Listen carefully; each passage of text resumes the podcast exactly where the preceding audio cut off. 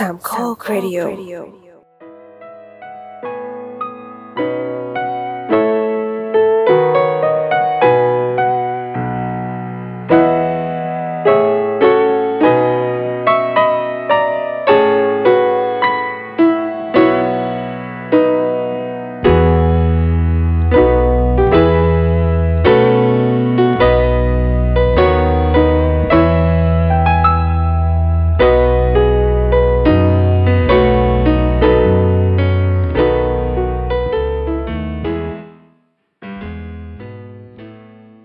ครับผมสวัสดีครับอ่านี่คือรายการ Project H นะครับและนี่คือเช้าวันพุธอันสดใสนะครับอยู่กับผมคู่ไผ่นะครับเดี๋ยวพี่โดมกำลังจะมา ตอนนี้น่าจะรถติดอยู่นะครับกำลังเข้ามา วันนี้ผมมีแขกรับเชิญที่ถือว่าสุดพิเศษนะครับคนหนึ่งเลยตั้งแต่เราจัดรายการ Project H มานะครับเป็นกลุ่มเพื่อนที่เป็นเพื่อนในในออนไลน์ในโซเชียลอีกแล้วนะครับนะซึ่งผมเนี่ยก็ได้ทำความรู้จักนะครับกับอ่าแขกรับเชิญท่านนี้ ฝ่ายเดียวนะครับเขาไม่รู้จักผมหรอกนะครับ แต่ว่าวันนี้นะครับก็ก็ก็ดีใจมากที่จะแบบได้พูดคุยกันเห็นหน้าเห็นตาเห็นเสียงนะครับ วันนี้ผมมีความภูมิใจนำเสนอเป็นอย่างยิ่งครับ ขอเชิญนะครับนะให้ท่านผู้ฟังได้รับฟังนะครับนะ ชีวิตอันน่าสนุกสนานนะครับนะผมก็ไม่รู้เหมือนกันว่าจะสนุกหรือเปล่านะ ของคุณสหรัฐนะครับ สุขคำล่านะครับ แต่ว่าพูดชื่อจริงเนี่ยเนี่ยอาจจะอาจจะงงนะครับว่าว่าแบบเออเขาคือใครนะครับ แต่ถ้าเกิดพูดว่าสามเณรโฟกนะครับ ก็น่าจะพอรู้จักกันอยู่บ้างนะครับนะก็ขอสวัสดีนะครับ ขอเรียกว่าสั้นๆว่าคุณโฟกแล้วกันนะครับ สวัสดีครับคุณโฟกครับ ครับ สวัสดีครับสวัสดีครับผมท่านผู้ฟังด้วยนะครับ ครับผมยินครับดีอย่างมากและเป็นเกียรติอย่างมากที่ได้ผมเป็นแขกรับเชิญมาที่นี่นะครับ ครับผมครับก็ครับคุณโฟกแต่ก่อนนี่ก็คือเป็นสามเณรโฟกเนาะก็อ่าจุดเริ่มต้นก็คือว่าผมไปเจอนะสามเณรโฟกเนี่ยในงานชุมนุมครั้งหนึ่งแล้วกันอ่าบอกว่าอย่างนี้แล้วกันนะแล้วก็อ๋อได้ถ่ายรูปกันมาด้วยนะผมดีใจมากๆนะครับอืมหลังจากนั้นผมก็ก็ได้เป็นเฟรนด์กับอ่าคุณโฟกนะครับ แล้วก็ตอนนั้นเนี่ยก็จะเป็นช่วงที่ม็อบกำลังแบบกำลังไปได้ดีนะ ก็จุดติดกระนะแสแล้วสูก็งใช่ไหมครับกระแสสูงเลยนะครับ แต่ว่าตอนนี้ใช่ครับก็ อาอย่างที่ทุกคนทราบ แต่ว่าวันนี้เราจะไม่ได้มาเจาะประเด็นกันเรื่องม็อบหรือความสำเร็จของม็อบอะไรยังไง หรือว่าเอ่อเรื่องของโซเชียลิสต์หรือว่าในเรื่องของครับวงการพระสงฆ์แต่ว่าเราจะพูดนั่นแหละ แต่ว่าไม่ใช่ตอนนี้นะครับ ก่อนอื่นเลยนะครับ เป็นธรรมเนียมของรายการ Project H นะครับ เราจะต้องรู้จักที่มาที่ไปของแขกเราก่อนนะครับ คุณโฟกครับ คุณโฟกเป็นคนครับจังหวัดอะไร แล้วก็มีชีวิตวัยเด็กอะไรยังไงบ้างครับผมนะฮะ จริงๆ ผมเป็นคนกรุงเทพครับคืออ๋อถ้าจะพูดครับง่าย ๆ เลยคือว่าผมเป็นเด็กที่โตมาจากเพชรบุรีตัดใหม่แถวเมืองใหม่ฝั่งอ๋อสุขุมวิทนะครับ ครับผมแต่ครับครับอืมคือชีวิตมันมันน่ารันทดหน่อย มันครับอาจจะแบบมันมันเหมือนละครหน่อยนะครับ ก็คือว่านะฮะคือผมถูกรับอุปการะมาเลี้ยงมาจากครอบครัวหนึ่งในช่วงปี4950อืมเฮ้ยปี49 ใช่ครับ2549อย่างเงี้ยครับแล้วทีเนี้ยพอผมถูกรับอุปการะเนี่ย ตอนที่เขารู้ว่าผมจะคลอดอย่างเงี้ยครับปี4142นี่แหละมั้งครับเขาก็พยายามจะยื้อผมว่าเอ้ยอย่าเอาเด็กคลอดนะอย่างเงี้ยครับ แล้วอืมครับแล้วครอบครัวที่อยากจะรับอุปการะผมเนี่ยก็รับมา แต่พอตอนนั้นเนี่ย เศรษฐกิจมันเฟื่องฟูนะครับ มันฟื้นเพิ่งฟื้นจากวิกฤตต้มยำกุ้งถ้าผมจำไม่ผิดอืนะครับมครับอืมครับ แล้วก็ เหมือนกับว่าเงินมันสะพัดเยอะครับ แล้วก็การเลี้ยงลูกการอยากมีลูกชายลูกผู้หญิงเนี่ยมันมีเยอะแล้วความต้องการในในลูกคนจีนหรือในลูกของแบบในคนชนบทเนี่ยเขาก็อยากมีลูกมีหลานอย่างเงี้ยครับครับแล้วเขาก็อยากได้หลานเป็นหลานผู้ชาย แล้วผมก็เหมือนกับว่าถูกเลือกให้มาเป็นลูกของเขาอย่างเงี้ยครับ เพื่อไม่ให้แม่ของผมเนี่ย ซึ่งไม่รู้นะครับ ว่าเป็นใครด้วยซ้ำยุติอืมการตั้งครรภ์อย่างเงี้ยครับ แล้วต่อมาผมก็ถูกย้ายมาอยู่จังหวัดพะเยา เพราะว่า ตอนนั้นปี49เนี่ยมันเอ้ยปี42เนี่ย คือเศรษฐกิจมันดีมากดีจนกระทั่งที่แบบว่าตากับยายเอ้ยพ่อกับแม่ผมเนี่ย ตั้งตัวได้ ก็คือว่าตั้งตัวนี่หมายถึงว่า มีเงินเก็บกลับบ้านไปทำงานที่บ้านและไม่ไม่ทำงานขายแรงงานที่กรุงเทพแล้วอย่างเงี้ยอืมครับ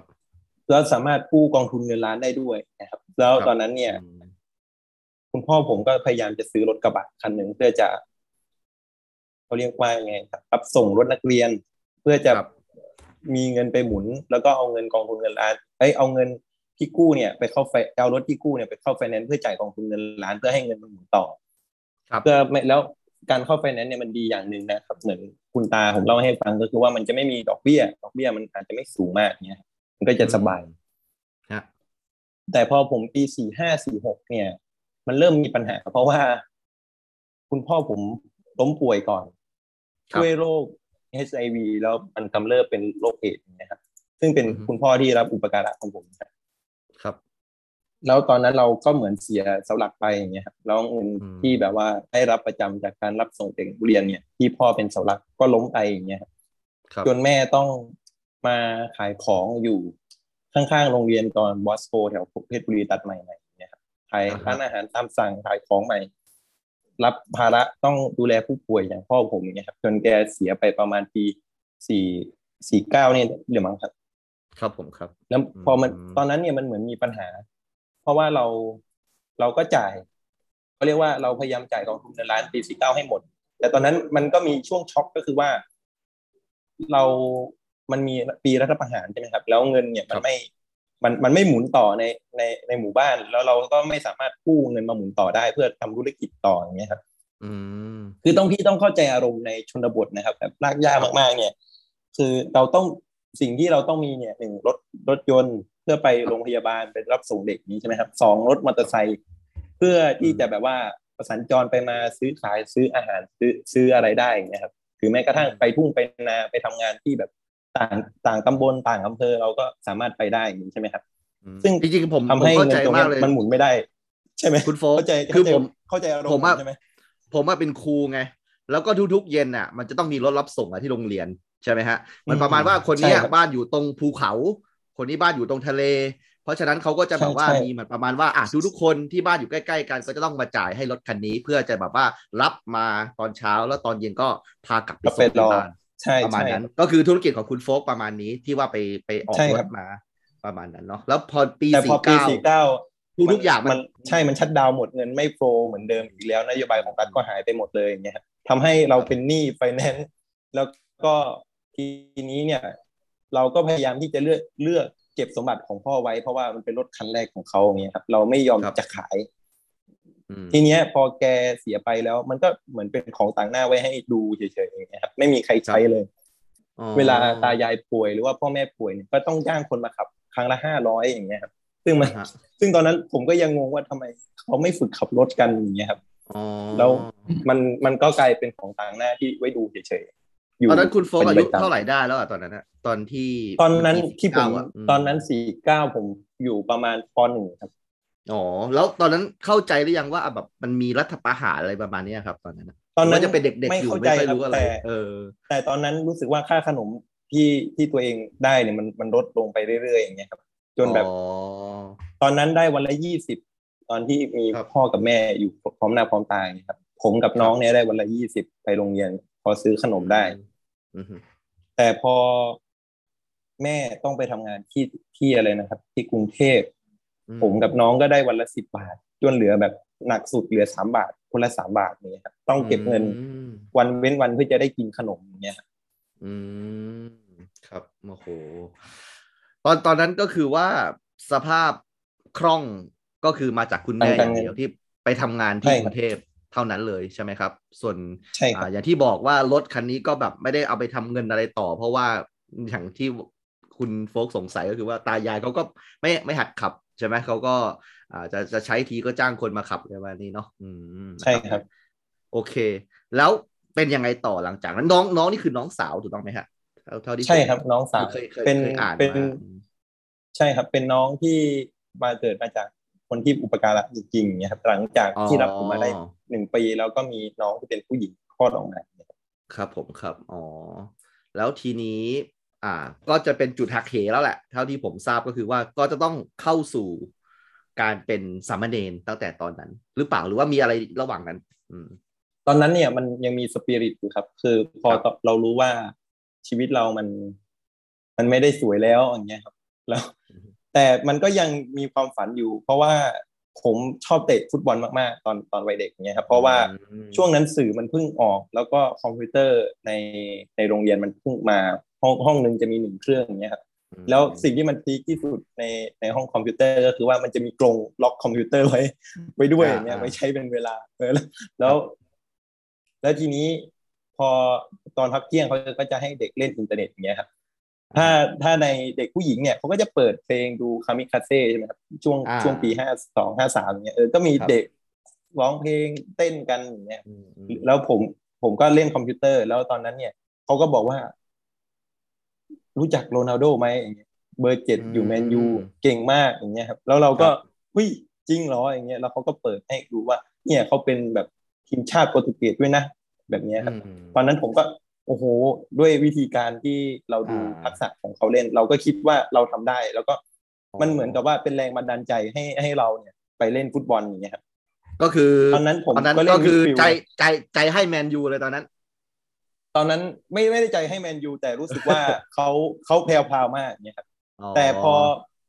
ตอนรู้ความว่ามันมีหลายทีมมากๆ เนี่ย ผมรู้สึกว่าอ่า ผมชอบเล่นการการเล่นเป็นทีมของอาร์เซนอลมากกว่าเนี่ยครับแบบอ๋อยุคที่เป็นของอาร์แซนเวนเกอร์ยุครุ่งโรจน์ที่สุดไม่ของเขาไม่ชอบเนี่ยลิเวอร์พูลเหรอะครับเนี่ยเรามีแฟนลิเวอร์พูลอยู่นะพี่โดมช่วยส่งเสียงหน่อยนะพอดีไม่รู้จะหาหาช่วงเวลาตัดให้เขาพี่โดมอะพี่โดมสวัสดีครับสวัสดีครับสวัสดีครับคุณโฟล์คได้ได้ยินไหมสวัสดีนะคฮะรับได้ยินครับได้ยินครับเออผมผมครับอ่านะฮะนี่คือตอนพี่นั้นโดมนะฮะไม่ชอบลิเวอร์พูลเหรอตอนนั้นเออเป็นไงฮะตอนนั้นเหมือนกับพ่อผมชอบ แต่ผมรู้สึกว่า พ่ออ่ายัยัดเยียดให้ผมเกินไปคือซื้อชุดอ๋อลิเวอร์พูลมาให้อะไรแบบเนี้ย เป็นครับชุดผมสีครับเขียวหรือเปล่ากางเกงสีดำเออแล้วก็ครับผมซื้อมาสีสีแดงด้วยแล้วแบบว่าอ๋อเฮ้ยผมก็ไม่รู้ว่าพ่อยัดเยียดอะไรให้เราเนี่ยแล้วผมเฮ้ยก็รู้สึกว่า ผมเข้าใจเลยคือคนเชียร์ลิเวอร์พูลจะอายุเยอะหน่อยแหละเออเท่ากับประมาณรุ่นรุ่นพ่อคุณโฟล์คกันถูกไหมครับนะครับเพราะว่ากว่าแตาก่อนอะความสำเร็จของลิเวอร์พูลมันนานมากเลยไง ที่เท่าที่จะความจำความได้นะต้องเป็นคนยุคอะไรนะพี่โดม sixty เฮ้ยเกินไปไม่ใช่เกินไปเกินไป นี่ต้องเป็นยุคปีประมาณนั้น2022นี่เออซึ่งอ่าถ้าเกิดผมดูใช่ใช่ตามทำไทม์ไลน์ของคุณโฟกก็น่าจะเป็นยุคที่อาร์เซนอลกำลังรุ่งเรืองนะในตอนนั้นนะนะ ใช่ไหมมีไอ้พวกอองอองลีอะไรหรือเปล่าช่วงนั้น ใช่เป็นคไปรัได้บไหมมีเอออองลีมี เออปีแรแคกมเบิร์อะไรหรือแบเปล่าบนี้นะเวนิสเออเบคแคมป์ใช่ใช่อ่าโอเควีเอล่าสุดยอดเลยอะไรแบบเนี้ยอ่าแล้วซึ่งตอนนี้เป็นโค้ชไปแล้ว ผมรู้สึกว่ามันมันมากเพราะว่าการเล่นเออการส่งอย่างเงี้ยครับเรารู้สึกว่ายังดี แต่พอเขาสร้างเขาเรียกว่าสร้างสนามเอมิเรตส์เอมิเรตส์ใช่ไหมครับมันเหมือนกับว่าอาร์แซนเวนเกอร์เนี่ยพยายามจะปั้นเด็กทุกคนเพื่อขายให้บาร์เซโลนาแล้วก็พยายามที่จะแบบว่าฟื้นจากเศรษฐกิจเดิมอย่างเงี้ยผมก็รู้สึกว่าเออเขาก็เป็นโค้ชที่ดีนะ แต่หลังจากที่อาร์แซนเวนเกอร์ออก ผมก็รู้สึกว่า ผมไม่ค่อยใช่กับอาร์เซนอลแล้วแล้วก็ไม่ค่อยตามบอลแล้วเหมือนอกหักอย่างเงี้ยครับอ๋อจริงๆแล้วก็คือชอบปรัชญาของอาร์แซนเวนเกอร์พอสมควรประมาณนั้นเนาะเออแต่ว่าจริงๆน่าหลายๆคนนะก็ได้ไปบาร์เซโลนาอย่างที่คุณโฟล์คบอกจริงอย่างเชสก์ฟาเบรกาสอะไรเนี่ยนะ ก็อืมเหมือนกับเป็นสินค้าออกของอาร์เซนอลไปเลย อะโอเค โอ้นี่เราได้เจอเอ่อคนที่ชอบฟุตบอลนะครับตอนแสดงว่าตอนนั้นเล่น midfield ตอนนั้นเหมือนกับแข่งบอลแล้วไประดับอำเภอ แล้วทีเนี้ยมันมันเหมือนกับว่าผมเนี่ยเข้ารอบระดับอำเภอ แล้วทีเนี้ยมันมีสโมชสโมสรของเชียงรายเนี่ยเขามาดูตัวเด็กในจังหวัดพะเยาอย่างเงี้ยครับ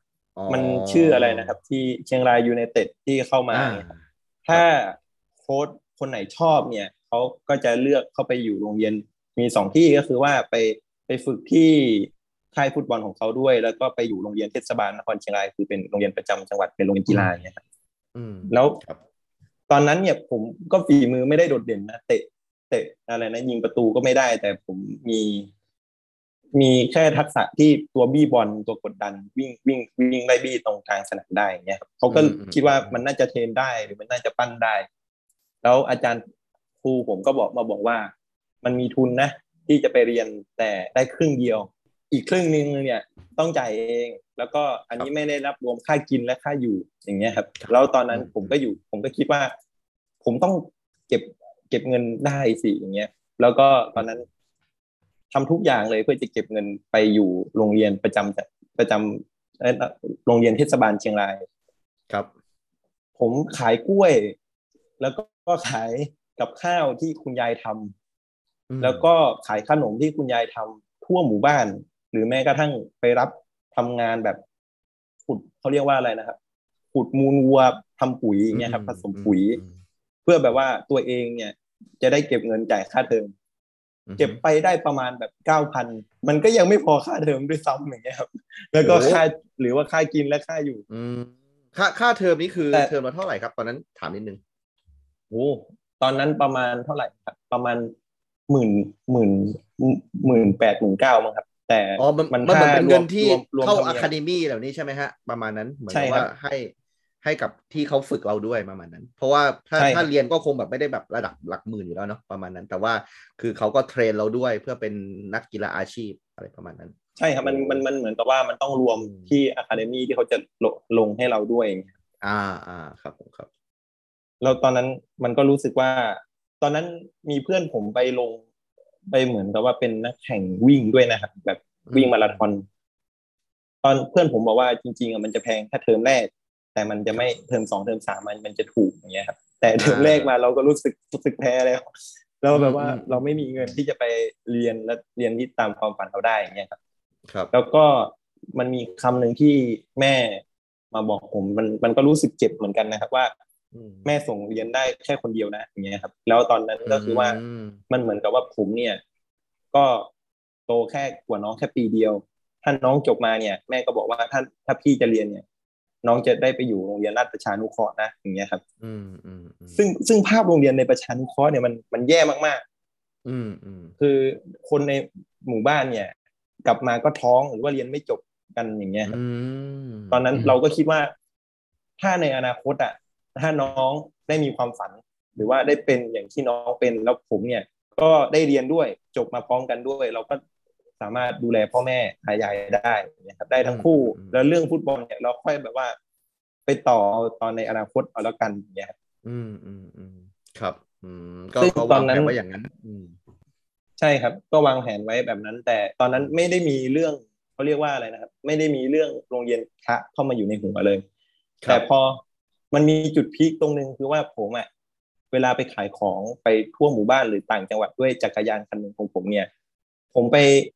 เวลาผมไปขายของที่หมู่บ้านที่เป็นชาวมงชาวดอยอย่างเงี้ยครับวันอาทิตย์เขาไปอยู่ในโบสถ์กัน แล้วผมก็อืมอืมด้วยอืมนิสัยพ่อค้าเนาะเราต้องไปหาคนที่อยู่กันเยอะๆสิเขาจะได้ซื้อ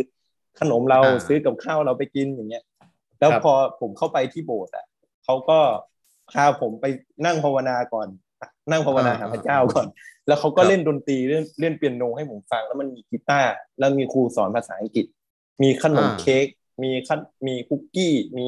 ช็อกโกแลตที่แบบว่าไม่ใช่ปักกิ่งเนี่ยให้ผมกินด้วยอย่างเงี้ยมันเป็นช็อกโกแลตแบบช็อกโกแลตขมๆจริง ๆ แล้วมันมันมันเฮ้ยมันไม่ใช่ปักกิ่งที่มันเราเคยกินเหมือนตอนเด็กที่ยายซื้อให้ละบาทสองบาทอย่างเงี้ยครับ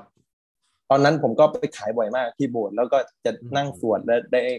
ครูเขาก็ฝึกเปียโนให้ผม ฝึกกลองอืมให้ผมอย่างเงี้ยครับแล้วก็สอนครับภาษาอังกฤษให้ผมด้วย แต่พอยายก็สงสัยว่าทำไมเขาเรียกว่าทำไมไปหมู่บ้านนี้บ่อยจังทุกวันอาทิตย์มันมันมีอะไรอย่างเงี้ยบางบางทีอ๋อขายของก็ยังไม่ได้ด้วยซ้ำแต่ทำไมแบบทำไมไปอยู่นานจังเลยอย่างเงี้ยยายก็อืมขี่มอเตอร์ไซค์ตามตาไปดูอย่างเงี้ยก็ปรากฏว่าเห็นผมนั่งนั่งนั่งภาวนาอยู่ในโบสถ์แล้วมันก็มีปัญหาอืมเพราะว่ายายเป็นชาวพุทธที่เป็น พุทธหัวโบราณกลัวว่าเราจะไปบุกล้างสมองอะไรแบบเนี้ยครับอ๋อก็จับครับจับผมฟาดมา แต่ตอนนั้นมันใกล้วันคริสต์มาสมาก ๆ แล้วเวลาหลวงพ่อเขาบาร์เดอร์เขาบอกว่าถ้าเราทำดีมาแบบโบสถ์ทุกวันอาทิตย์เนี่ย มันจะมีมันจะมีของที่ส่งมาจากต่างประเทศ ซึ่งผมมารู้ภายหลังว่ามันเป็นของบริจาคเป็นของเล่นอืมจากเด็กฝั่งอเมริกาฝั่งยุโรปที่เขาส่งมามาให้ครับเด็กครับฝั่งฝั่งเอเชียอย่างเงี้ยครับม ซึ่งตอนนั้นผมก็รู้สึกเศร้ามาก เพราะว่าจะไม่ได้ของวันของวันวันคริสต์มาสแล้วออ๋ย่างอเงี้ยครับคือเราไปเนี่ยก็คือว่าด้วยความสนุกแบบเด็กๆ ตอนแรกก็กินช็อกโกแลตดีนอะไรแบบนี้ก่อน แล้วก็ได้เล่นกิจกรรมตีใช่ครับกลองเล่นดนตรี แต่ว่าพอถึงจุดจุดๆหนึ่งเนี่ยหลวงพ่อก็บอกว่าเออคนนี้มาบ่อยนะอะนี่อยู่มาตลอดเลยมาเรื่อยๆ แล้วเดี๋ยวจะมีใช่ครับของรางวัลมาให้ช่วงวันคริสต์มาสอะไรประมาณนี้เนาะ ซึ่งใช่สุดครับท้ายแล้วมันไปตัดตรงวันคริสต์มาสพอดีเลยว่า โอ้ยของจะได้อยู่แล้ว แต่ยายไปเจอซะก่อนประมาณใช่นั้นใช่ยายไปเจอซะก่อนแล้วเออทีเนี้ยเออมันเออจุดพลิกเผมากก็เลยยายเอาผมไปฝากกับหลวงตาที่วัดประจำหมู่บ้านเลยอย่างเงี้ยเหมือนกับว่าไม่ให้ผมไปแล้วไม่ให้ขายแล้วอย่างเงี้ยครับในวันที่ยายไม่ไม่วันขี่นั้มอนเตอร์ไซค์ไปเจออ๋อก็คือคุยกันสักพักหนึ่งประมาณได้ประมาณเกือบห้าหกวันหรือเกือบอาทิตย์หนึ่งห้าหกวันอย่างเงี้ยครับก็เอาไปตัดอ๋อก็ให้คุณตาเนี่ยไปคุยกับ หลวงพ่อก่อนแล้วก็เอาไปฝาครักบอย่างเงี้ยครับเออเออแล้วแต่ตอนนั้นเราก็ก็แค้นไม่หายเหมือนกันว่าทำไมเราอืมทำผิดอะไรนักหนาอย่างเงี้ยครับ ผมก็เลยคิดว่าอ่เออ เวลาผมไปอยู่วัดแล้วเนี่ย ผมก็ไม่ไม่อยากจะกลับบ้านเหมือนกันอย่างเงี้ยครับแต่แต่ก็อ่าอ่าอ่าแต่แต่ก็ก็ต้องกลับ เพราะว่าต้องไปเรียนต้องเปลี่ยนชุดอย่างเงี้ยครับบางทีก็อ่าเบียดตากับยายบ้าง ก็ไม่ไม่ไม่กลับบ้านเลย ก็เอาชุดอ่าไปนอนอ่าที่วัดเลยนะครับอ๋อคือตอนแรกใช่ไม่ได้จะบวชแค่แบบจะไปฝากหลวงพ่อไว้ให้ช่วย สั่งสอนหน่อยให้ช่วยแบบว่าเอ้ย อย่าให้เปลี่ยนศาสนานะ ให้ให้หลวงพ่อเลยช่วยหลวงหลวงพ่อหมายถึงว่าหลวงตาเลยเนี่ยนะหลใช่วงตาครับที่วัดประมาณนั้นให้ช่วยคุยหน่อยประมาณนั้นใช่ครับ คือพอตอนตอนมหกอย่างเงี้ยครับ คือครับหลวงพ่อก็ไขฝันเลยว่าอะไรนะพอบวชเรียนเนี่ยวัดก็ไม่อะไรนะที่ก็ไม่ต้องเช่าข้าวก็ไม่ต้องซื้อทุกมื้อแบบกินตลอดอย่างเงี้ย มาอยู่กับหลวงพ่อครับแล้วทีเนี้ยอ่าก็มาบวชภาคฤดูร้อนก่อน อาจจะชอบก็ได้อย่างเงี้ยครับซึ่งอ่าตอนนั้นผมก็คิดว่าถ้าผมบวชแล้วเนี่ย วัดก็อะไรนะที่ก็ไม่ต้องเช่าข้าวก็ไม่ต้องซื้ออย่างเงี้ยแล้วเรียนก็เรียนฟรีแล้วทีเนี้ยน้องเราก็ได้เรียนด้วยไม่ต้องมามาหารครึ่งมาหารค่าขนมอีกแล้ว ก็ให้น้องไปหมดเลยอย่างเงี้ยครับอีกอย่างหนึ่งมันก็คิดอยู่ว่ามันก็มีความเป็นผู้ใหญ่เยอะขึ้นอย่างเงี้ยครับเพราะว่าเราเราก็คิดว่าเราก็ไม่ได้ใช่เราก็ไม่ใช่ลูกของเขาด้วยอย่างเงี้ยการที่เราไปรบกวนเขามันก็รู้สึกมันก็รู้สึกแย่ เพราะว่าผมมารู้ตอนผมประมาณ เก้าขวบว่าผมไม่ใช่ลูกลูกเอ้ยเจ็ดขวบหรือห้าขวบเจ็ดขวบเนี่ยเก้าขวบเนี่ยแหละครับประมาณไทม์ไลน์นี้ว่าผมไม่ใช่ลูกจริง ๆของเขาอย่างเงี้ยอืมก็เลยรู้สึกว่า เราต้อง fade แล้วมาพึ่งตัวเองให้มากเนี่ยครับอืมอืมก็เลยครับบอกว่าผมจะบวชเรียนบอกกับที่บ้านไปอย่างเงี้ยตอนอาคยุรับผมประมาณสิบขวบสิบเอ็ดอย่างเงี้ยครับใกล้จะจบมครับหกแล้วอืมอือืมมอืมแล้วก็คือจุดเริ่มต้นที่ได้เข้าสู่ อ่าร่มเงาของศาสนาเนาะ ก็จริง ๆ แล้วใช่ครับก็มีสตอรี่ที่อ่าน่ารักดีเหมือนกันนะ ก็คือว่าจากศาสนาหนึ่งมาไปสู่อีกศาสนาหนึ่งนะฮะแล้วก็อ่าจุดเริ่มต้นก็คือว่าด้วยความที่ว่าเรามีความคิดแบบเริ่มโตแล้ว แล้วก็มีความรู้สึกว่าเออเฮ้ยนั่นคือลูกแท้ๆของเขาเลยนะนั่นคือเลือดเนื้อเชื้อไขเลยก็คือว่าเราก็ไม่อยากไปรบกวนครอบครัวให้มากนักประมาณนั้นถ้าช่วยได้เราก็ยอมไปบวชแล้วกันประหยัดเงินประหยัดค่าเรียนประหยัดสิ่งต่างๆเนาะ นั่นก็คือจุดเริ่มต้นใช่ครับที่บวชก็ตอนนั้นตอนที่บวชอายุเท่าไหร่ครับตอนนั้นอายุสิบสองครับ เหมือนจบปหก12แล้วก็ช่วงเมษามันจะมีเทศกาลบวชฤดูร้อนอยู่แล้วเนี่ยอ๋อเออครับผมครับก็ก็ไปเลย ก็อ่าฮะทีนี้ก็บวชบวชแล้วก็อยู่ยาวอย่างเงี้ยครับ แล้วก็ลงทะเบียคนรับเรียน แต่พอมามาเรียนก็อกหักเหมือนกัน เพราะว่าในหลักอ่าสูตรเนี่ย ช่วงเช้าจะเป็นบาลีสามคาบ แล้วทีเนี้ยครับภาษาอังกฤษหนึ่งชั่วโมง คณิตหนึ่งชั่วโมง แล้วก็ประวัติ เอ้ย สังคมหนึ่งชั่วโมงอย่างเงี้ยครับเหมือนกับว่าเขาจะเน้นบาลีหนักเป็นหลัก แล้วก็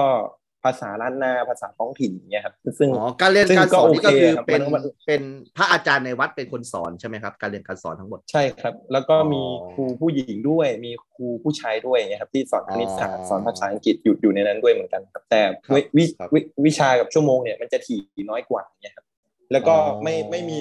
ไม่มีเขาเรียกว่าไม่มีให้เลือกด้วยว่า เป็นวิทย์คณิตหรือเป็นอะไรอืมแต่จะเป็นแบบโอเคโอเคเฟสสคูลมากกว่าอ่าที่จะเน้นหนักอ่าไปทางภาษาบาลีแล้วก็ภาษาล้านนาอ๋อ ก็การเป็นสามเณรแบบ full time นะย้อนไปนี้นะก็คือแบบว่า ไม่รู้เลยว่าจะไม่รู้ว่าจะศึกเมื่อไหร่ด้วยเพราะว่าจะอยู่ยาวแล้วแหละใช่ไหมครับ เป็นยังไงบ้างใช่ครับการปรับตัวเคยอยู่กับตากับยายอยู่ดีต้องแบบไปอยู่กับ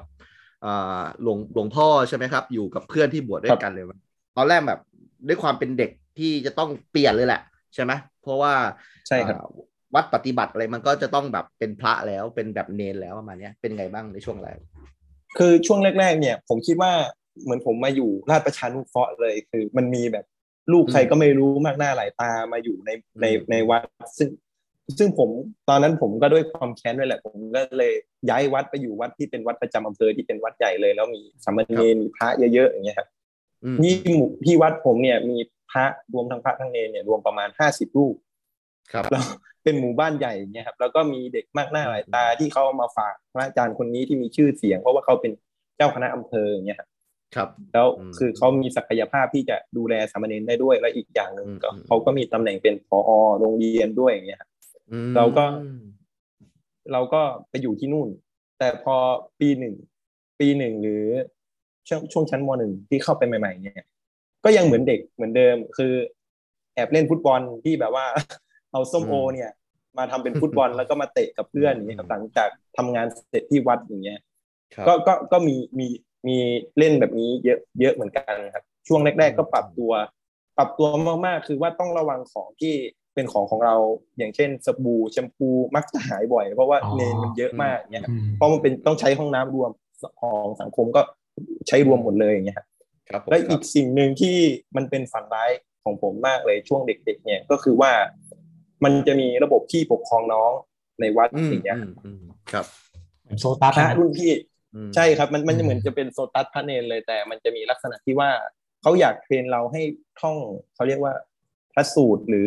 บทสวดมนต์ได้เพื่อจะไปสวดศพหรือสวดขึ้นบ้านใหม่หรือ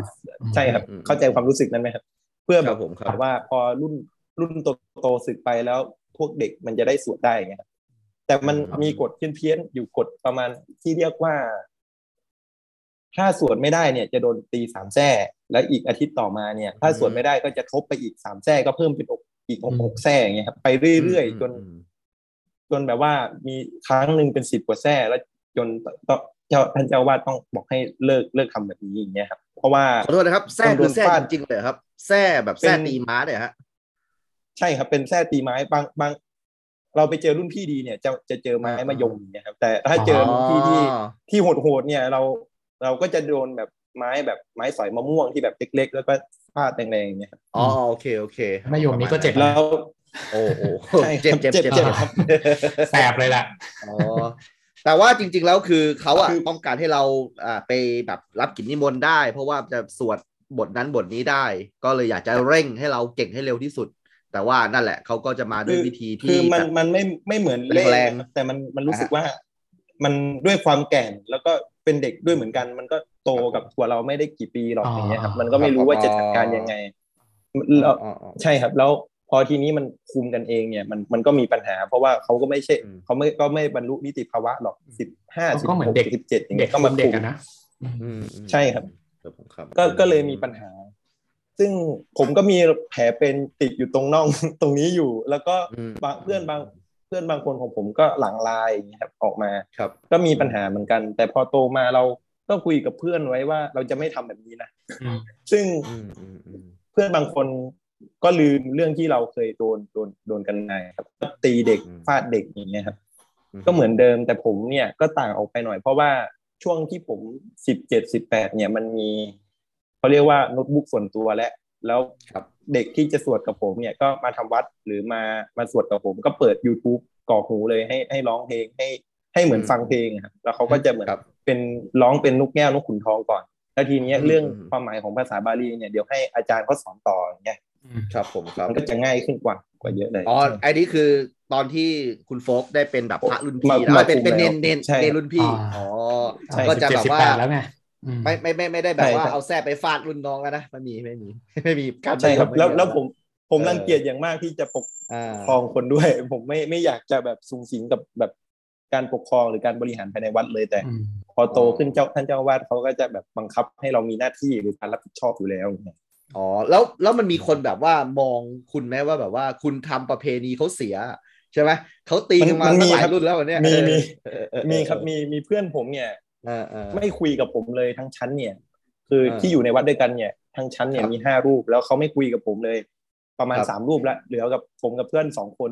ที่ไม่ตีอ๋อตีเนรเนี่ยอยู่ด้วยกันอย่างเงี้ยครับก็อยู่ด้วยกันมาเออตั้งแต่มสี่ถึงมหกเลยอย่างเงี้ยครับเออเออแล้วแล้วคุณรู้สึกก็ยังไงบ้างที่แบบคุณแบบว่าไปเปิดอ่าความคิดใหม่ ๆ ในในระบบที่มันค่อนข้างปิดนะในสังคมในสังคมพระอย่างเนี้ยเออชนบทตอนนั้นมันเป็นยังไงบ้างอะใช่เอครับอ คุณรู้สึกกดดันไหมผมว่ารู้มัสึนกก็ต้องว่าโดนโดนแอนตี้แน่ๆอะเออ ใช่ครับ ผมรู้สึกกดดัน รู้สึกกดดันมาก เพราะว่าไม่มีใครคุยกับผมเลยว่าตอนนั้นผมก็เป็นเด็กเลยอย่างเงี้ยครับ แต่พอช่วงมห้าเนี่ย อาจารย์ผมพาพาผมมาเที่ยวที่ธรรมศาสตร์เพราะว่าผมรู้สึกเบื่อกับสังคมชนบทแล้ว ไม่มีใครคุยไม่มีใครเล่นแล้ว รู้สึกว่าอนาคตของทุกคนก็ไม่ได้ไกลอย่างเงี้ยครับถึงจบมหกไปก็ถามเพื่อนว่าไปทำอะไร เพื่อนบอกว่า จบไปก็น่าจะไปทำนากรีดยางอย่างเงี้ยแล้วเราก็รู้สึกว่าเอาแล้วไม่อยากไปเรียนมหาลัยหรือไปอย่างเงี้ยตอนนั้นเราก็ถามว่ามันก็มีมหาลัยสงฆ์นะที่เราจะไปเรียนต่อได้อย่างเงี้ยครับครับ แล้วก็มีมหาลัย ตอนนั้น ตอนนั้นผมก็ไม่ไม่รู้เหมือนกันว่ามันมีหลายหลายมหาลัยที่เปิดรับพระสงฆ์เนี่ยครับแต่ตอนนั้นเนี่ยผมก็บอกพระอาจารย์ผมว่า ผมเบื่อแล้วอย่างเงี้ย ผมรู้สึกว่าอืมชีวิตผมมันไม่มีอะไรเลย แล้วแบบว่าจบไปก็อาจจะทำหน้าเหมือนเพื่อนก็ได้เขาะไม่รู้ว่า โตไปอนาคตมันจะมีอะไรอย่างเงี้ยครับ จนไปบ่นให้แกเบื่อหลาย ๆ รอบ แล้วทีนี้แกก็บอกว่าลองไปเดินทุดงค์ก่อนไหมเดินสิบห้าวันมันก็ยังไม่หายอย่างเงี้ยครับตอนตอนนั้นช่วงปิดเทอมเนี่ยเดินไปที่แพร่แสงเทียนสำนักหลวงพ่อเทียนในการปฏิบัติธรรม 14 จังหวัดอย่างเงี้ยก็ยังไม่หายความคิดก็ยังฟุ้งซ่านแต่แกพอแกบอกว่าเดี๋ยวจะพามากรุงเทพอย่างเงี้ยครับเดี๋ยวเดี๋ยวเดี๋ยวเดี๋ยวก่อนมากรุงเทพแกพาเดี๋ยวผมผมขอขอถามหน่อยครับการเดินทุดงค์นี้แบบว่าเขา ยังไงคือผมเนี่ยเป็นคนธรรมดา วัดก็ไม่ค่อยได้เข้าอ๋อนะฮะครับการการเดินทุดงค์นี่คือเดินสงบสงบไปเรื่อยๆ อะไรประมาณนี้ใช่ไหมครับหรือว่ายังไงรับคือมันช่วยธิบายมันจะมีมันจะมีตารางเวลาอยู่ครับอย่างเช่นครับ การที่ตอนเช้าเนี่ยเราต้องเดินทุดงค์ออกไปประมาณถึครังบประมาณตอนเช้าเดินทุดงค์แล้วก็มีเดินบินทบาทไปด้วย เพื่อฉันตอนแปดโมงเนี่ยครับแล้วก็อ่าแปดโมงถึงเก้าโมงฉันข้าวเสร็จเนี่ยก็เดินต่อไปถึงเที่ยง แล้วก็เก็บอืมอาหารที่ฉันได้เนี่ย กินต่อเนี่ยครับอืมครับผมแล้วครับพอพอเลยเที่ยงไปถึงบ่ายเนี่ย ช่วงนี้จะช่วงอรหันต์มากคือว่ามันร้อนอืมในถนนเนี่ยมันร้อนเนี่ยครับอ๋อเราต้องเดินเราก็ต้องเท้าเปล่าเดินใช่ป่ะครับ ใช่ครับ มันมันต้องเดินเท้าเปล่าไปอย่างเงี้ยครับอืมอืมแล้วทีนี้เนี่ย มันก็เดินไปถึงประมาณบ่ายสามถ้าไหวก็บ่ายสี่โมงอย่างเงี้ยครับ แล้วก็อืมค่อยๆเข้าป่าไปแล้วก็กางโปดกางเต็นท์แต่ถ้าไปเจอวัดเราก็ไปนอนในวัดอย่างเงี้ยครับอืมันก็จะสบายหน่อยอืม แต่พอก็ก็คือการการเดินทุดงค์เนี่ยก็คือการที่แบบว่าเราสงบแล้วก็อยู่กับการเดินไปประมาณนั้นใช่มีครับสมาอยู่ธิกับกับตัวเองการเดิน แล้วแล้วใช่ครับแล้วจริง ๆแล้วในในอะไรอะในในการที่บัญญัติอยู่ในศาสนาเนี่ย กิจกรรมการเดินทุดงค์เนี่ยคือครับอ่าทำแล้วผลลัพธ์ที่ได้เนี่ยครับ ในเอ่อผมไม่ครับรู้จะใช้คำพูดยังไงดีคือเขาเขาหวังอะไรจากการเดินทุดงค์แบบว่าสุดท้ายแล้วเกิดสมาธิหรือว่าได้บรรลุอะไรบางอย่างหรืออะไรแบบเนี้ยครับผมจริงๆ เท่าที่ผมเคยเดินมานะครับ ในในพครับระผมไตรครับปิฎกเนี่ยคืออืมอืมพระพุทธเจ้าไม่ได้ให้อยู่กับที่อย่างนี้ครับ อย่างเช่นเป็นพระที่อยู่ตามวัดที่เป็นอยู่ประจำเนี่ยมันมีสิ่งที่เรียกว่าครับผมธรรมวาสีและอรัญญวาสีใช่ไหมครับ ที่พระครับในชนบทแล้วก็พระในป่า แต่พระในชนพระพุทธเจ้าบอกว่าให้เราเนี่ยมักอยู่สันโดษอย่าไปอยู่กันเป็นกลุ่ม แล้วก็พยายามเดินจาริกไปเพื่อเผยแผ่คำสอนของพระพุทธเจ้าอย่างเนี่ยครับอ่าฮะใช่ครับแต่พอออการเดินของเราเนี่ย มันมันเหมือนการฝึกฝึกให้รู้ว่าเราอยู่กับตัวเองเนี่ยครับ มันมีคำหนึ่งอ๋อที่ผมเดินอยู่กับอาจารย์ของผมเขาบอกว่าเขาถามผมว่าร้อนไหมครับ ผมก็บอกว่าร้อน แต่อาจารย์ผมบอกว่า ร้อนก็ให้รู้สึกว่าร้อน อย่าไปคิดว่า อย่าไปคิดแบบไปไกลกว่านี้อย่างเงี้ยครับให้อืมให้เรารู้สึกว่ามีอะไรกระทบเรามีอารมณ์อะไรบ้างครับอืมอืมแต่ตอนนั้นตอนตอนนั้นเป็นเด็กก็ก็รู้สึกว่าอาจารย์ อาจารย์กวนตีนผมหรือเปล่าอย่างเงี้ยมันมันร้อนมากอย่างเงี้ยครับไม่แต่ว่าแล้วผมว่าตอนนั้นใจสามเณรโฟกอยู่ที่ธรรมศาสตร์แล้วไงผมว่าไม่ได้อยู่ที่ร้อนหรือไม่ร้อนแล้วตอนนั้นอะใช่ไหมผมตว่าอนนั้นยังไม่เจอเออตอนนั้นยังไม่เจอเออธรรมศาสตร์ครับแต่พออ๋อพอเดินไปเนี่ย ก็ไปไปถึงแพร่แสงเทียนจังหวัดแพร่เสร็จเนี่ยมันครับ มันก็รู้สึกว่ามันยังไม่ไม่ถึงเนี่ยครับแล้วตอนนั้นเนี่ยมันก็ยังมีน้องสามเณรด้วยตอนอายุสิบสี่ก็ไปเดินด้วยอย่างเงี้ยครับแล้วมันมีฉากตลกอืมอย่างหนึ่งก็คือว่า เวลาตอนบ่ายๆเนี่ย ถ้าไม่มีทางที่เดินลัดป่าได้อะครับ มันฮะแล้วเราต้องเดินถนนจริง ๆ เนี่ย มันต้องเหยียบเส้นขาวอย่างนี้ใช่ไหมครับ แต่เหมือนกับว่าอาพระอาจารย์ของเราเนี่ยเหมือนเหมือนมีรองเท้าแก้วอยู่ในผนังตีนแล้วอย่างเงี้ยเหยียบไปก็ไม่รู้สึกอะไรแต่น้องยังแบบตีนตีนยังตีนยังไม่นี่อ่ามีรองเท้าแก้วเลยนะไม่ถึงโอแก่นเคใช่ครับโอเคไม่ไม่ไม่ยังถึงแก่นวิชาอย่างเงี้ยครับอ่าเดินไปก็ร้องไห้ไปอย่างเงี้ยแล้วเราเท้าก็ด้านบอกแล้วอะน้นะองอืมใช่ครับเท้าด้านแล้ว เราก็บอกให้น้องเดินเส้นขาวจากถนนที่มันมีเส้นขาวใช่ไหมครับมันจะมีสาครัมบสามเส้นสีขาวสีอ่าเหลืองแล้วก็สีขาวต่อ ให้เดินครับเส้นขาวเพื่อมันจะไม่ร้อน แต่น้องไปไปเดินตรงหินเขาเรียกว่าหินอะไรนะครับหินถนนน่ะมันมันจะร้อนมากเพราะมันเป็นสีอ๋อดำอย่างเงี้ยอ่าอ่าอ่าอ่าอ่าอ่าตรงแต่น้องอยากมาน้องต่ก็อยเห็นอาจารย์ประมาณนั้นอยากมาต่อยใจมากอืมใช่ใช่ใช่แล้วอืมน้องก็รู้สึกว่าน้องต้องทำให้ได้อย่างเงี้ยครับมันก็เลยมีปัญหาบางทีก็แบกเงินบ้าง บางทีก็ต้องแบกกดบ้างเนี่ยครับเพื่อให้เพราะเพื่อให้เพมันราะไปว่าถึงให้ได้ น้องน้องเนนทำไม่ได้ เราเลยต้องต้องไปแบกน้องอืมประมาณนั้นใช่ครับใช่ครับเออเออเออเออโอเอ๊ะเคผมถามนิดนึงตอนตอนนั้นเคยรู้สึกไหมครับว่าว่าการทำแบบเนี้ย การที่ต้องแบบเอ่อการเดินทุดงค์ถ้าถ้ามองจริง ๆ ในในสมัยพุทธกาลหรือสมัยก่อนเนี่ยมันไม่มีถนนร้อนๆแบบนี้นะเราก็คงต้องเดินใช่ไปครับตามป่าตามทางอืมเอ่อดินใช่ไหมฮะแต่ว่าพอมีใช่ถครันบนใช่ครับมีถนนลาดยางหรืออะไรพวกนี้แล้วเนี่ย เรารู้สึกว่าจริง ๆ แล้ววัตถุประสงค์ของการเดินทุดงค์เนี่ยมันเปลี่ยนไปไหมจากที่เมื่อก่อนก็เดินเพื่อทำสมาธิแล้วก็โปรดญาติโยมที่จะมาทำบุญ แต่ตอนนี้มันเปลี่ยนไปไหมช่วงช่วงช่วงที่มันเปลี่ยนเนี่ย ผมรู้สึกว่าพอเรามีปฏิสัมพันธ์กับสังคมมากๆ เนี่ยมันมันจะเริ่มมีปัญหา เพราะว่าเหมือนกับพระอาจารย์ผมเคยสอนว่าเราไม่ได้เดินไปเพื่อใคร เราเดินไปเพื่อตัวเองเนี่ยครับอืมเพื่อตัวเองที่จะมีสติแล้วอยู่กับตัวเองให้มาก แต่บาง บางบางบางบางสื่อสังคมที่เราเห็นเนี่ย มันจะมีพระป่าแอบไปฉันเหล้าที่ป่าอย่างเงี้ยครับ เดินอืมเดินบินทบาทอะไรแบบเนี้ย มันมันก็เลยผิดผิดสิ่งที่อะไรนะครับพระพุทธเจ้าคอยที่ตั้งใจให้เราเราทำอย่างเงี้ยครับมันเลยมีปัญหา แต่มันมันก็เป็นปกติของสังคมมนุษย์นะที่เราต้องตรวจสอบอย่างเงี้ยครับกับสังคมที่เราอยู่ด้วยกันเองเนี่ยสังคมที่ไม่มีเขาเรียกว่าไม่มีการตรวจสอบมันไม่ใช่ ไอ้ยชีวิตที่ไม่มีการตรวจสอบเนี่ยมันไม่ใช่ชีวิตหรอกอย่างเงี้ยครับอืมซึ่งมนุษย์เนี่ยก็ชอบที่จะตรวจสอบกันเอง หรือจับผิดกันเองอยู่แล้วอย่างเงี้ยครับอืมอืมแต่ตอนนั้นครับผมครับอาจารย์ผมบอกว่าจริงๆเนี่ยพุทธเจ้าเนี่ยชอบให้เราอยู่สันโดษอย่าอยู่กับสังคมเขาเรียกว่าอะไรนะครับอยู่สังคมมากอยู่กับสังคมเยอะอย่างเงี้ยครับให้เราคอยเพ่งในการปฏิบัติของเราและการอยู่กับตัวเองเยอะๆอย่างเงี้ยครับในครับ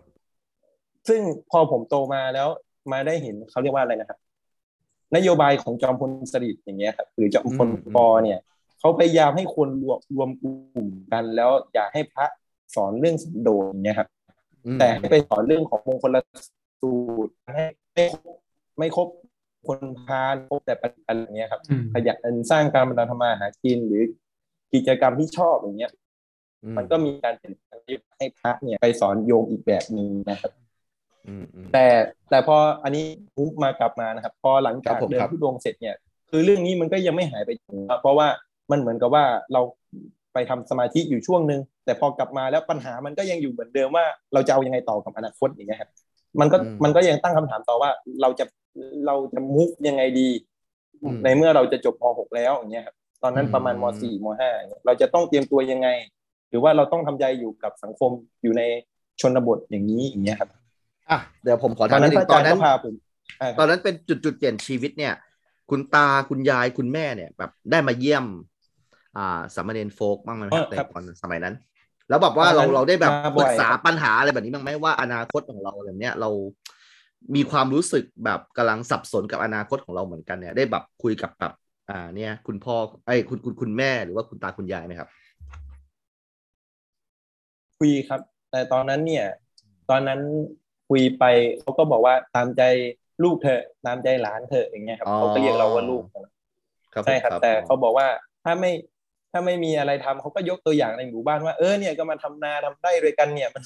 อ๋อเออเราก็ทำมากันอยู่แบบนี้อย่างเงี้ยครับซึ่งเป็นสิ่งที่ซึ่งมันคุณก็ได้พยายามจะข้อสรุปว่าหนีอยู่ใช่ไหมไม่คุณสิ่งที่ใช่ผมเป็นพสิ่งยายามจะหนีด้วย จะหนีอยู่เออเออใช่ไหมอืมแล้วตอนนั้นถ้าใครได้ดู Lady Bird นะ อ่า ในเป็นหนังเรื่องหนึ่งใน Netflix ตอนนี้ก็ยังอยู่นะครับ เป็นอ่าเด็กผู้หญิงคนหนึ่งที่พยายามออกจากรัฐออริกอนที่แบบเป็นรัฐชนบทอ่ามมากๆเพื่ออยากจะมาเรียนแคลิฟอร์เนียอย่างเงี้ยตอนนั้นผมก็รู้สึกเลยว่าอืมผมเนี่ยต้องออกไปให้ได้แล้ว ผมไม่อยากอยู่อืมรูสังคมแบบแบบนี้แล้ว มันไม่มีอะไรครับเลยอืมชีวิตมีแต่ถนนดินแดง มีแต่ภูเขามีแต่เสาไฟฟ้า มันไม่มีแบบงานไม่มีอะไรให้เราทำไม่มีความฝันให้เราเลย ว่าเราอยากจะเป็นอะไรอย่างเงี้ยอืมอืมตอนนั้นผมก็รู้สึกแล้ว พระอาจารย์ผมก็พามาที่วัดสุทัศน์ก่อนเพราะแกเป็นศิษย์วัดสุทัศน์แล้วแกก็พาผมนั่งตุกๆมาที่ธรรมศาสตร์อย่างเงี้ยครับอืมแล้วก็พามาเห็นเด็ก มาเห็นโอกาสมาเห็นแบบว่าคนที่ตั้งใจเรียนมากๆ นั่งอยู่ห้องสมุดปรีดีหรือห้องสมุดป๋วยอย่างเงี้ยครับแล้วแกก็พาไปดูหนังสือที่แบบโอ้โหมีเป็นพันเป็นหมื่นอยู่ในห้องสมุดเขาอย่างเงี้ยครับแต่พอมานึกย้อนหลังมามาในชนบทผมมีแต่ร้านซีเอ็ดบุ๊กที่อยู่ในโลตัสอย่างเงี้ยซึ่งแบบกว่าจะไปถึงเนี่ยประมาณแบบ ยี่สิบสามสิบกิโลอย่างเงี้ยมันมันรู้สึกท้อและทรหดมาก แต่พอเรามาเจออมตรงนี้แล้วเรารู้สึกว่าโอ้โหนี่มันแบบยืมสมุดก็ฟรีด้วยเอ้ยยืมหนังสือก็ยังฟรีด้วยซ้ำอย่างเงี้ยครับไม่ต้องครับเสียอะไรด้วยซ้ำผมก็เลยรู้สึกว่าผมอยากมีสังคมแบบนี้ อยากมีเพื่อนที่มาอ่านหนังสือด้วยกันอย่างนี้อย่างเงี้ยครับอืมตอนนั้นก็รู้สึกว่า เอออยากมาเรียนกรุงเทพขอให้เรียนที่ไหนก็ได้ให้เรียนกรุงเทพแล้วไม่อยากอยู่กับอนาคต เอ้ยอยู่กับ สังคมแบบนี้ไม่อยากให้อนาคตตัวเองเป็นแบบนี้อีกแล้วอย่างเงี้ยครับก็เลยมาเรียนที่กรุงเทพตอนนั้นพอจะทราบทราบถึงแบบ background ของธรรมศาสตร์ เรื่องแบบเดือนตุลาหรือบ้างหรือยังครับ ตอนที่มากับพระอาจารย์ ตอนนั้นยังครับแต่ยังเลยพอใช่ไหมจะเตรียมสอบเนี่ย เริ่มศึกษาแล้วครับ ว่าประวัติศาสตร์อ่าธรรมศาสตร์เนี่ยมันเป็นยังไง แล้วอ่าตอนนั้นเนี่ยมัน peak มัน peak ที่สุดก็คือว่า ไปเจอคลิปสมศักดิ์เจียมที่รัศโอมีเค ได้เลยแบบนี้ที่อยู่ใน YouTube อ่า ตอนนั้นประมาณปีห้าเจ็ดมั้งแล้วแกก็ครัพูบดเรื่องสถาบันกษัตริย์นี่แหละอ่าอ่าแล้วเราก็เราเราด้วยความที่เราถูกปลูกฝังมาให้รักชาติศาสนาพระมหากษัตริย์เนี่ยหรือแบบรักให้รักเจ้าเนี่ยมันก็เริ่มมีปัญหาว่าเฮ้ยทำไมหัวงอกคนนี้เนี่ยมันทำไมแบบด่าแต่เจ้าวะทำไมไม่ไม่พูดเรื่องอื่นบ้างเลยอย่างเงี้ยอยู่ดีๆก็จะวกหาเรื่องเจ้าอย่างเดียวเลย เรื่องสถาบันกษัตริย์อย่างเดียวเลย มันทำไมไม่คุยเรื่องอื่นอย่างเงี้ยอ่า ตอนนั้นด้วยความความเกลียดด้วยแบบครับ แล้วก็เราก็อ่านหาไปเรื่อยๆอย่างเงี้ยครับครับเราก็รู้เราก็รู้จักนายปรีดีจากสารคดีเก่าๆที่อยู่ใน YouTube อย่างเงี้ยครับอ่าอ่าแล้วก็มารู้14ตุลาก่อนอย่างเงี้ยครับครับ แต่พอเข้ามาจริง ๆ ตอนตอนตอนเข้ามาอยู่ใน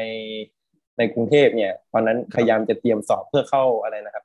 มหาลัยสงฆ์แล้วก็มหาลัยมหิดลด้วย เพราะธรรมศาสตร์ไม่รับพระเนรรับตอนที่ปิ่นเป็นปริญญาโทอย่างนี้ใช่ไหมครับอ๋อครับครับ แล้วแล้วตอนนั้นเนี่ย พอเรียนพอเข้ามาเนี่ย มันมีกิจกรรมตอนเดือนตุลาช่วงหกตุลามั้งครับ มันมีปาฐกถาใหญ่ของอาจารย์ธงชัยวิชกุลตอนปีหนึ่งนะครับ ตอนเอ้ยปีหนึ่งปีสองนี่แหละ แล้วเขาพูดถึง พูดถึงเขาเรียกว่าอะไรนะครับ รัฐสมบูรณาญาสิทธิราชอ่าอ่า แล้วเราก็รู้สึกว่าเรื่องนี้มันมันมีเงื่อนงำมากหลาย ๆ เรื่องที่มันลิงก์กับเราก็มีอย่างเงี้ยเช่นเช่นในหนังเขาเรียกว่าอะไรนะครับ ในหนังที่เสกสรรประเสริฐกุลเนี่ยไปไปแสดงเนี่ยถ้าใครได้ดูมันเป็นหนังเกี่ยวกับเรื่องคอมมิวนิสต์ที่เป็นนักศึกษาเนี่ยถูกปราบปรามแล้วหนีเข้าไปอยู่ในป่ากับคอมมิวนิสต์อย่างเงี้ยครับ แล้วในประวัติศาสตร์ท้องถิ่นมันก็มีคอมมิวนิสต์อยู่ในภาคเขตฝั่งฝั่งภาคเหนือด้วย เชียงใหม่แพร่ เชียงรายอย่างเงี้ยครับมันก็มีคอมมิวนิสต์แล้วมันก็ถูกเล่าด้วยว่า ตอนตอนตอนในคนในชุมชนก็เคยเป็นคอมมิวนิสต์เพราะเหตุเพราะว่าพอทหารพวกทหารตำรวจเข้ามาตรวจค้นในบ้าน หรือว่าไปตรวจสอบป่าอย่างเงี้ยครับ ชาวบ้านถูกยิงวัว ยิงควายตายฟรีอย่างเงี้ยครับ แล้วก็ทีนี้เขาก็แค้นมาก แล้วก็ทีนี้เขาก็เริ่มจากเป็นการเริ่มจากส่งส่งข่าวให้คนในป่า แล้วก็ทีเนี้ยก็เริ่มส่งของให้คนในป่าอย่างเงี้ยครับ หรือแลกซื้อขายกับคนในป่า ก็คือคนป่าก็คือมีลิงก์ความหมายว่าเป็นพวกคอมมิวนิสต์ที่พยายามต่อสู้กับรัฐไทยนะครับแล้วเราก็อินมาก เพราะว่าเรารู้สึกว่าเรื่องนี้มันป้าป้าลุงลุงตอนนั้นเล่าให้เราฟังอย่างเงี้ยครับเขาก็บอกว่า ตอนนั้นเนี่ย ลุงก็ไม่รู้ว่าลุงจะแก้ยังไงนะถ้าไม่มีหกสิบหกทับสองสามมาช่วยลุงอย่างเงี้ยครับแล้วทีนี้เนี่ยเรื่องเรื่องเรื่องนี้อะผมได้ดูในโรงเลยนะที่ที่จริงเหรอครับ อ่าที่คุณโฟกบอกน่าจะเป็นสิบสี่ตุลาสงครามประชาชนไหมหนังของคุณบรรทิตคนเนาะแต่ว่าตอนนี้ท่านเสียไปแล้วนะก็อ่ามูนฮันเตอร์นะครับหนังปีสองพันหนึ่งใช่ใช่ใช่ใช่ไหมใช่ไหมเออผมเคยดูก็ก็จะเป็นเรื่องของคุณเสกสรรแหละหลังจากที่มีเหตุการณ์เดือนตุลาแล้วแกก็ก็เข้าป่าไป แล้วก็ได้ได้ได้เห็นชีวิตของแกนะครับแล้วรวมถึงแบบอ่าอ่าขบวนการสหายอะไรต่างๆนะที่ใช้ชีวิตอยู่แล้วก็สุดท้ายก็เหมือนกับ ถ้าผมจำไม่ผิดอันนี้เรื่องนี้คือผมอะสนใจประวัติศาสตร์เดือนตุลาแต่ผมแบบเข้าไปเนี่ยคือคือผมไม่ได้ประวัติศาสตร์เดือนตุลาเลยนะแต่ว่าได้ชีวิตหลังจากนั้นอะซึ่งก็เป็นอะไรที่ค่อนข้างเปิดโลกมากคือผมดูในโรงเลยผมจำได้ พี่โดมตอนนั้นน่าพี่โดมน่าจะจำจำได้ ตอนนั้นอะมันมีมันมีหนังอีกเรื่องหนึ่งชนกันเลย คือเรื่องขวัญกันเลียม คือตอนนั้นอะกระแสในหนังอะมันมันดังมาก เพราะว่ามันมันเป็นหนังยุคหลังดังนาคอะ แล้วดังนาคมันดังมากใช่ไหมดังนาคของไซเจริญบุระดังนาคของกำลังจะถามว่าเวอร์ชันไหนเออของไซเจริญบุระแล้วแล้วหลังจากนั้นใช่แล้วก็หนังไทยก็กำลังบูมมาก แล้วก็เนี่ยคนล่าจันเนี่ยหรือว่ามูนฮันติ้งกับสงครามไอ้สิบสี่ตุลาสงครามประชาชนมันก็เข้า แล้วแบบตอนนั้นหนังไทยมันก็บูมไงทุกคนก็อยากจะดูหนังไทยเนี่ยแล้วผมก็เจอเรื่องนี้เข้า แล้วก็แบบเอาจริงในตอนนั้นยังเป็นเด็กอยู่ค่อนข้างช็อกนิดนึงว่าแบบเฮ้ยเฮ้ยยากจังเรื่องนี้แต่ว่าเออพอมา แบบโตแล้วมามานั่งดูใหม่อะไรเนี้ยเออเฮ้ยหนังดีนี่ว่าเออใช้ได้เลยนะครับใช่ใช่ผมรู้สึกว่าตอนที่ผมดูอะมันมันรู้สึกภาพแย่ด้วยนะ เพราะว่ามันมีถ้าถ้าเราเราเคยดูนะครับ คืออ่าคือเราถ้าครูไผ่ได้เห็นเนี่ย มันจะมันจะเห็นนะว่าในป่าเนี่ยมันมีการทะเลาะกันเยอะมาก ใช่แล้วผมก็รู้สึกว่าอ้าวมันไม่เหมือนหนังฮอลลีวูดนี่แบบ แยกฝ่ายดีฝ่ายเร็วชัดเจนอย่างเงี้ยมันต้องโรแมนติกกว่านี้ไหมอุดมการอะไรแบบนี้ใช่ใช่มันต้องโรแมนติกหรือเปล่าแต่พอพอมาศึกษาเลยเราเพิ่งรู้ว่าอ๋อนี่มันสร้างจากเรื่องจริงนี่หว่าอะไรแบบเนี้ยเราเราก็รู้สึกว่าเออเราต้องดูอย่างสิ่งที่มันเป็นนะอย่างเงี้ยครับใช่ซึ่งซึ่งถ้าเกิดสมมติว่า ถ้าถ้าถ้าเกิดผมจะไม่ผิดนะ คือคุณบัณฑิตวิทิกลเนี่ยก็คือคนกำกับบุญชูนั่นแหละพี่โดมน่าจะรู้จักบุญชูเออซึ่งแกกำกับหนังมาหลายเรื่อง ถ้าเกิดผมจะไม่ผิดนะ คือเรื่องนี้เป็นเรื่องสุดท้ายของแกก่อนที่แกจะเสียชีวิต เออเนี่ยกก็เป็นเรื่องของคุณเสกสรรประเสริฐคุณกับอ่าคุณจิรนันท์พิปีชาใช่ไหมก็คือเป็นประวัติของแกใช่ครับจากเรื่องจริงเนาะก็ใครที่ฟังรายการลองไปหาดูได้หนังดีมากๆนะครับนะอ๋อคุณก็ได้ดูหนังเรื่องนี้ แล้วก็บวกกับประวัติศาสตร์พื้นถิ่นของคุณทางภาคเหนือใช่ที่ครับเราเกี่ยวกับการปราบเล่าปรามปคราอบมมิวนิสต์ปรามอะไรประมาณนั้นอ่าอ่าประมาณนั้นใช่ครับทำให้คุณเริ่มอินเข้าไปอีกว่าแบบเออเฮ้ยนี่เป็นประสบการณ์ตรงของเราเลยนี่หว่าใช่ไหมที่แบบเป็นใช่ครับแล้วก็รู้สึกว่าอืม รู้สึกว่าเหมือนกับว่าถูกปิดบังอะไรบางอย่างอย่างเงี้ยครับเหมือนกับว่าอ่ามัมันมีม่านอะไรเนี่ย ถูกปิดบังแล้วเล่าแต่แบบว่า ประวัติศาสตร์กษัตริย์นิยมอะไรแบบเนี้ยเล่าให้เราฟังอยู่เรื่อยๆอะไรนะครับ สุโขทัยอยุธยาธนบุรีแล้วก็มาอืมกรุงรัตนโกสินทร์อย่างเงี้ยเปลี่ยนผ่านกันมาอืมฆ่ากันมา หรือว่าสืบทอดกันมา แล้วก็เปลี่ยนมาถึงสองร้อยปีกรุงรัตนโกสินทร์อะไรแบบเนี้ยเราก็รู้สึกว่า ทำไมมันไม่มีประวัติศาสตร์ของบ้านเราเลยอย่างเงี้ยทำไมแบบอืมเออตายายเรา มันไม่มีบทบาทอะไรขนาดนั้นเลยเหรออย่างเงี้ยครับแล้วทำไมแบบอืมมีแต่คนแบบใหญ่ ๆ ดัง ๆ ทั้งนั้นอะไรแบบเนี้ยครับอืมอืมตอนนั้นเราครับผมก็รู้สึกถูกล้างสมอง แต่ตอนนั้นก็รู้สึกว่าไม่ไม่เชื่อด้วยซ้ำว่ามันมันเคยมีเรื่องอะไรแบบนี้เกิดขึ้นในสังคมไทยเราอย่างเงี้ยเพราะว่าตอนนั้นก็เป็นเนรด้วยเนาะไม่ไม่ครับเมืองพุทธไม่น่าจะฆ่ากันตายขนาดนี้ ไม่น่าจะปราบกันกลางเมืองขนาดนี้อย่างเงี้ยครับไม่น่าจะแบบอืมหยิบปืนขึ้นมาสู้แบบนี้ โลกแบบนี้มันมีแต่แบบฝั่งยุโรปเท่านั้นแหละที่จะทำอะไรแบบเนี้ยอ่าครับ ตอนนั้นก็ก็เริ่มรู้สึกว่า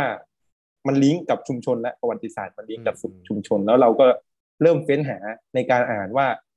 ช่วงนั้น6ตุลามันมันคืออะไร แล้วทำไมช่วงนั้นเด็กนักศึกษาเขาชอบอะไรสิบตั้งแต่14ตุลา มันเขาเรียกว่าอะไรนะครับ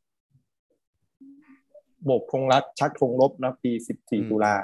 ถึง6ตุลาอย่างเงี้ยครับ ช่วงที่แบบเด็กเด็ก14ตุลายังแบบเขาเรียกว่าอะไรนะครับ แสงแสงดาวแสสายดาวแสงแดดอยู่เนี่ยครับ ก็คือหาหาความหนักศึมายกษาหาตัวตนกับชีวิตอยู่ ก็ลงไปอืมตามชนบทไปสอนหนังสืออะไรประมาณเนี้ยเป็นเป็นสังคมอุดมคติใช่ครับแล้วกันนะ ในช่วงปีหนึ่งหกถึงหาความหมาย19ชีวิตว่าตัวเองประมณอยากจะทำอะไรอะไรแบบเนี้ยครับอ่าอ่าอ่าาแต่พอหกครับมพอ6ตุลาปุ๊บมันเหมือนกับว่าเขาสวิตช์ตัวเองไปเป็นนักรบเพื่อแบบปลดปล่อยประชาชนอย่างเงี้ยอ่าแล้วเราก็รู้สึกว่าอะไรที่ทำให้ เขาเป็นแบบนั้นอย่างเงี้ยครับ เราก็ไปตามดูหนังสือช่วง6ตุลา แต่ตอนนั้นเนี่ยไปเจอเล่มหนึ่งที่เป็นเหมาเจ๋อตุงก่อน เรื่องของการปฏิวัติ รัฐและการปฏิวัติของวลาดิเมียร์เลนินช่วง 6 ตุลา แล้วก็มีสารานิพนธ์เหมาเล่มแดง แล้วเราก็รู้สึกว่าเล่มพวกเนี้ยมันเหมือนกับว่ามีแนวคิดทฤษฎีมาจากมาร์กซิสก่อนอย่างเงี้ยครับ แล้วคือมันมันมันเดจาวูอย่างหนึ่งคือว่า มมาร์กซิสเนี่ยมันมีอะไรนะครับ book and belonging หรือ bookscape นี่แหละครับ มันจะอืมมีประวัติ intro- introduction Marxist ที่อาจารย์ผมเนี่ย ซื้อให้ตอนผมเป็นเนนตอนอยู่ม .4 ม .5 อย่างเงี้ยตอนนั้นเราจริงก็เหรอครับรู้สึกว่าเออจริงเท่จริงเลยแล้วผมผมเออเออึ้องเอออึ้งอึ้งมากว่าเออเฮ้ยเออมันทำไมมันลิงก์อะไรกับเราอย่างนี้วะอย่างเงี้ยครับเออแล้วเออผมก็เออเลยเออเลยรื้ออ่านใหม่เพราะว่าตอนนั้นอ่านไม่รู้เรื่องอ่านยากมากอย่างเงี้ยครับแล้วเราก็ไม่รู้ว่าอืมเราจะต้องศึกษาเรื่องนี้ไปทำไมอย่างเงี้ยครับ แต่พออมอืมเราไปอ่านเรื่องของประวัติศาสตร์14ตุลา6ตุลาอืมแล้วก็ back มาอ่านมาร์กซิสต่อของ Peter Singer นะถ้าใครอืมถ้ามันมันมีอยู่ในหนังสือไทยเนี่ยนะครับอืมแล้วเราก็รู้สึกว่าหุยเรารู้เรื่องค่าแรงมูลค่าอืมส่วนเกินเอที่อแบบว่าใช่ใช่ผมผมก็จะบอกเลยว่าหนังสือของมาร์ซิสนี่มันเป็นหนังสือทางเศรษฐศาสตร์นี่ครับ ใช่ไหมใช่มันใช่ก็คไม่รับได้เป็นหนังสือการเมืองที่จะอ่านง่ายเลยขนาดนั้นนะแต่คุณก็อ่านประมาณนั้น ใช่ครับผมก็อ่าน ผมตัดเออเออผมผมบากบั่นผมรู้สึกว่าผมบากบั่นมากตอนนั้นอ่านไปก็รู้สึกแบบเออไม่ไม่รู้เรื่องเลยอ่านไปแล้วยังอยากร้องไห้สู้ไปเอออ่อ่านพระไตรปิฎกยังจะง่ายกว่าอีกไม่ต้องแบบเออตีความใจไม่ต้คุองณไม่สต้องงกบดแกะเอใช่อเออใช่ไหมเออตอนนั้นก็รู้สึกว่าเออแต่พอมาอ่านเรื่องของอะไรนะครับ สาราธิพลเล่มแดงกับปู่โง่ยกภูเขาเรื่องของแรงงานอะไรแบบเนี้ยครับอ่าอ่เราก็รู้สึกว่า หุยแรงงานนี่มันมันโคตรสำคัญเลยอย่างเงี้ยครับแต่ว่าอ่าทำทำแรงงานเนี่ยเป็นคนสร้างตึกต่างหากอย่างเงี้ยถามว่าเงินที่แบบนายทุนเขามีหรือพวก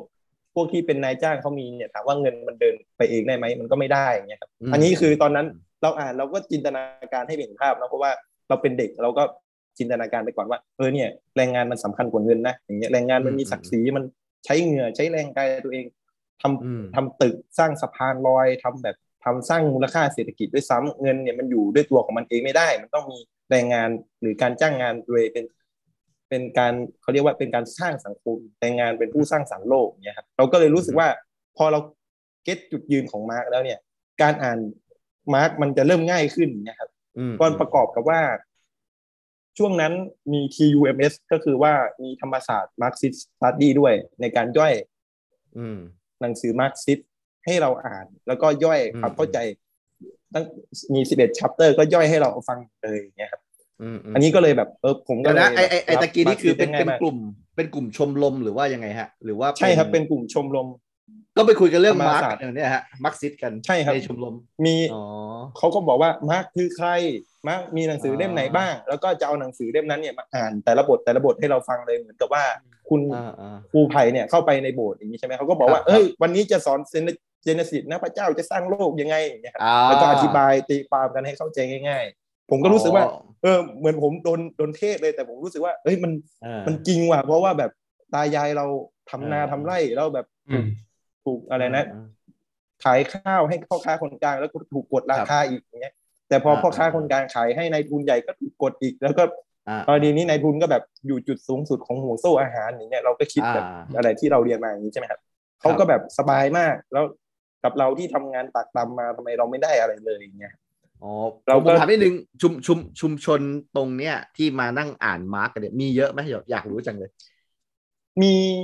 ถ้าเข้าจริงๆเนี่ยครับตอนที่ช่วงไม่มีโควิด เนี่ย มีอ่าประมาณอ่าสามสิบครับช่วงแรกโอ้ๆเยอะแสดงว่ามีคนสนใจใจเยอะนะคนคนสนใจเยอะนะเยอะแหละใช่ผมว่ามันไม่ใช่เรื่องที่มันจะตอนนั้นปูล่าขนาดนั้นอะเออสำหรับวัยรุ่นตอนนั้นก็เพีคมาก เพราะว่าเออผมนึกว่า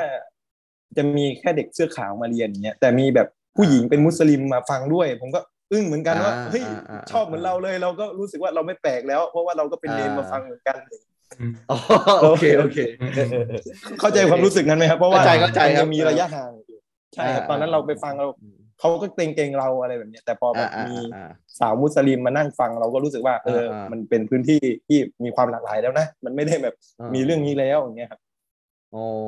คนคนคนนำของชมรมก็คือเด็กธรรมศาสตร์ถูกต้องไหมฮะเขาก็ใช่ครับเด็กธรรอ่ามนศามาสตร์อย่างดี แล้วก็มีบัลเลตพอยต์ก็คือมาแบบพูดเลยว่าแบบอ่าโอเคเราจะมา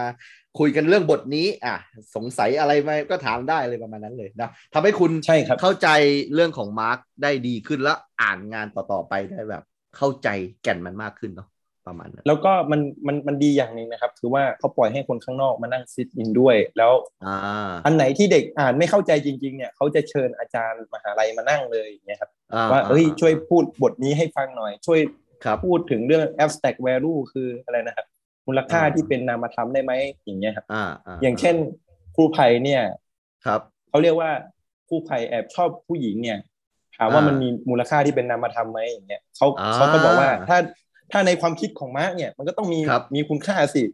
อ่าเราจะซื้ออ่าดอกไม้ให้ผู้หญิงเนี่ยถามว่าเราให้ด้วยเปล่าๆไหมมันเสียเงินมันอยู่เงินแล้วทั้งนั้นนะมัเสียที่เราเออเออมันเงินทั้งนั้นใช่ไหมใช่เออเออเออหรือว่า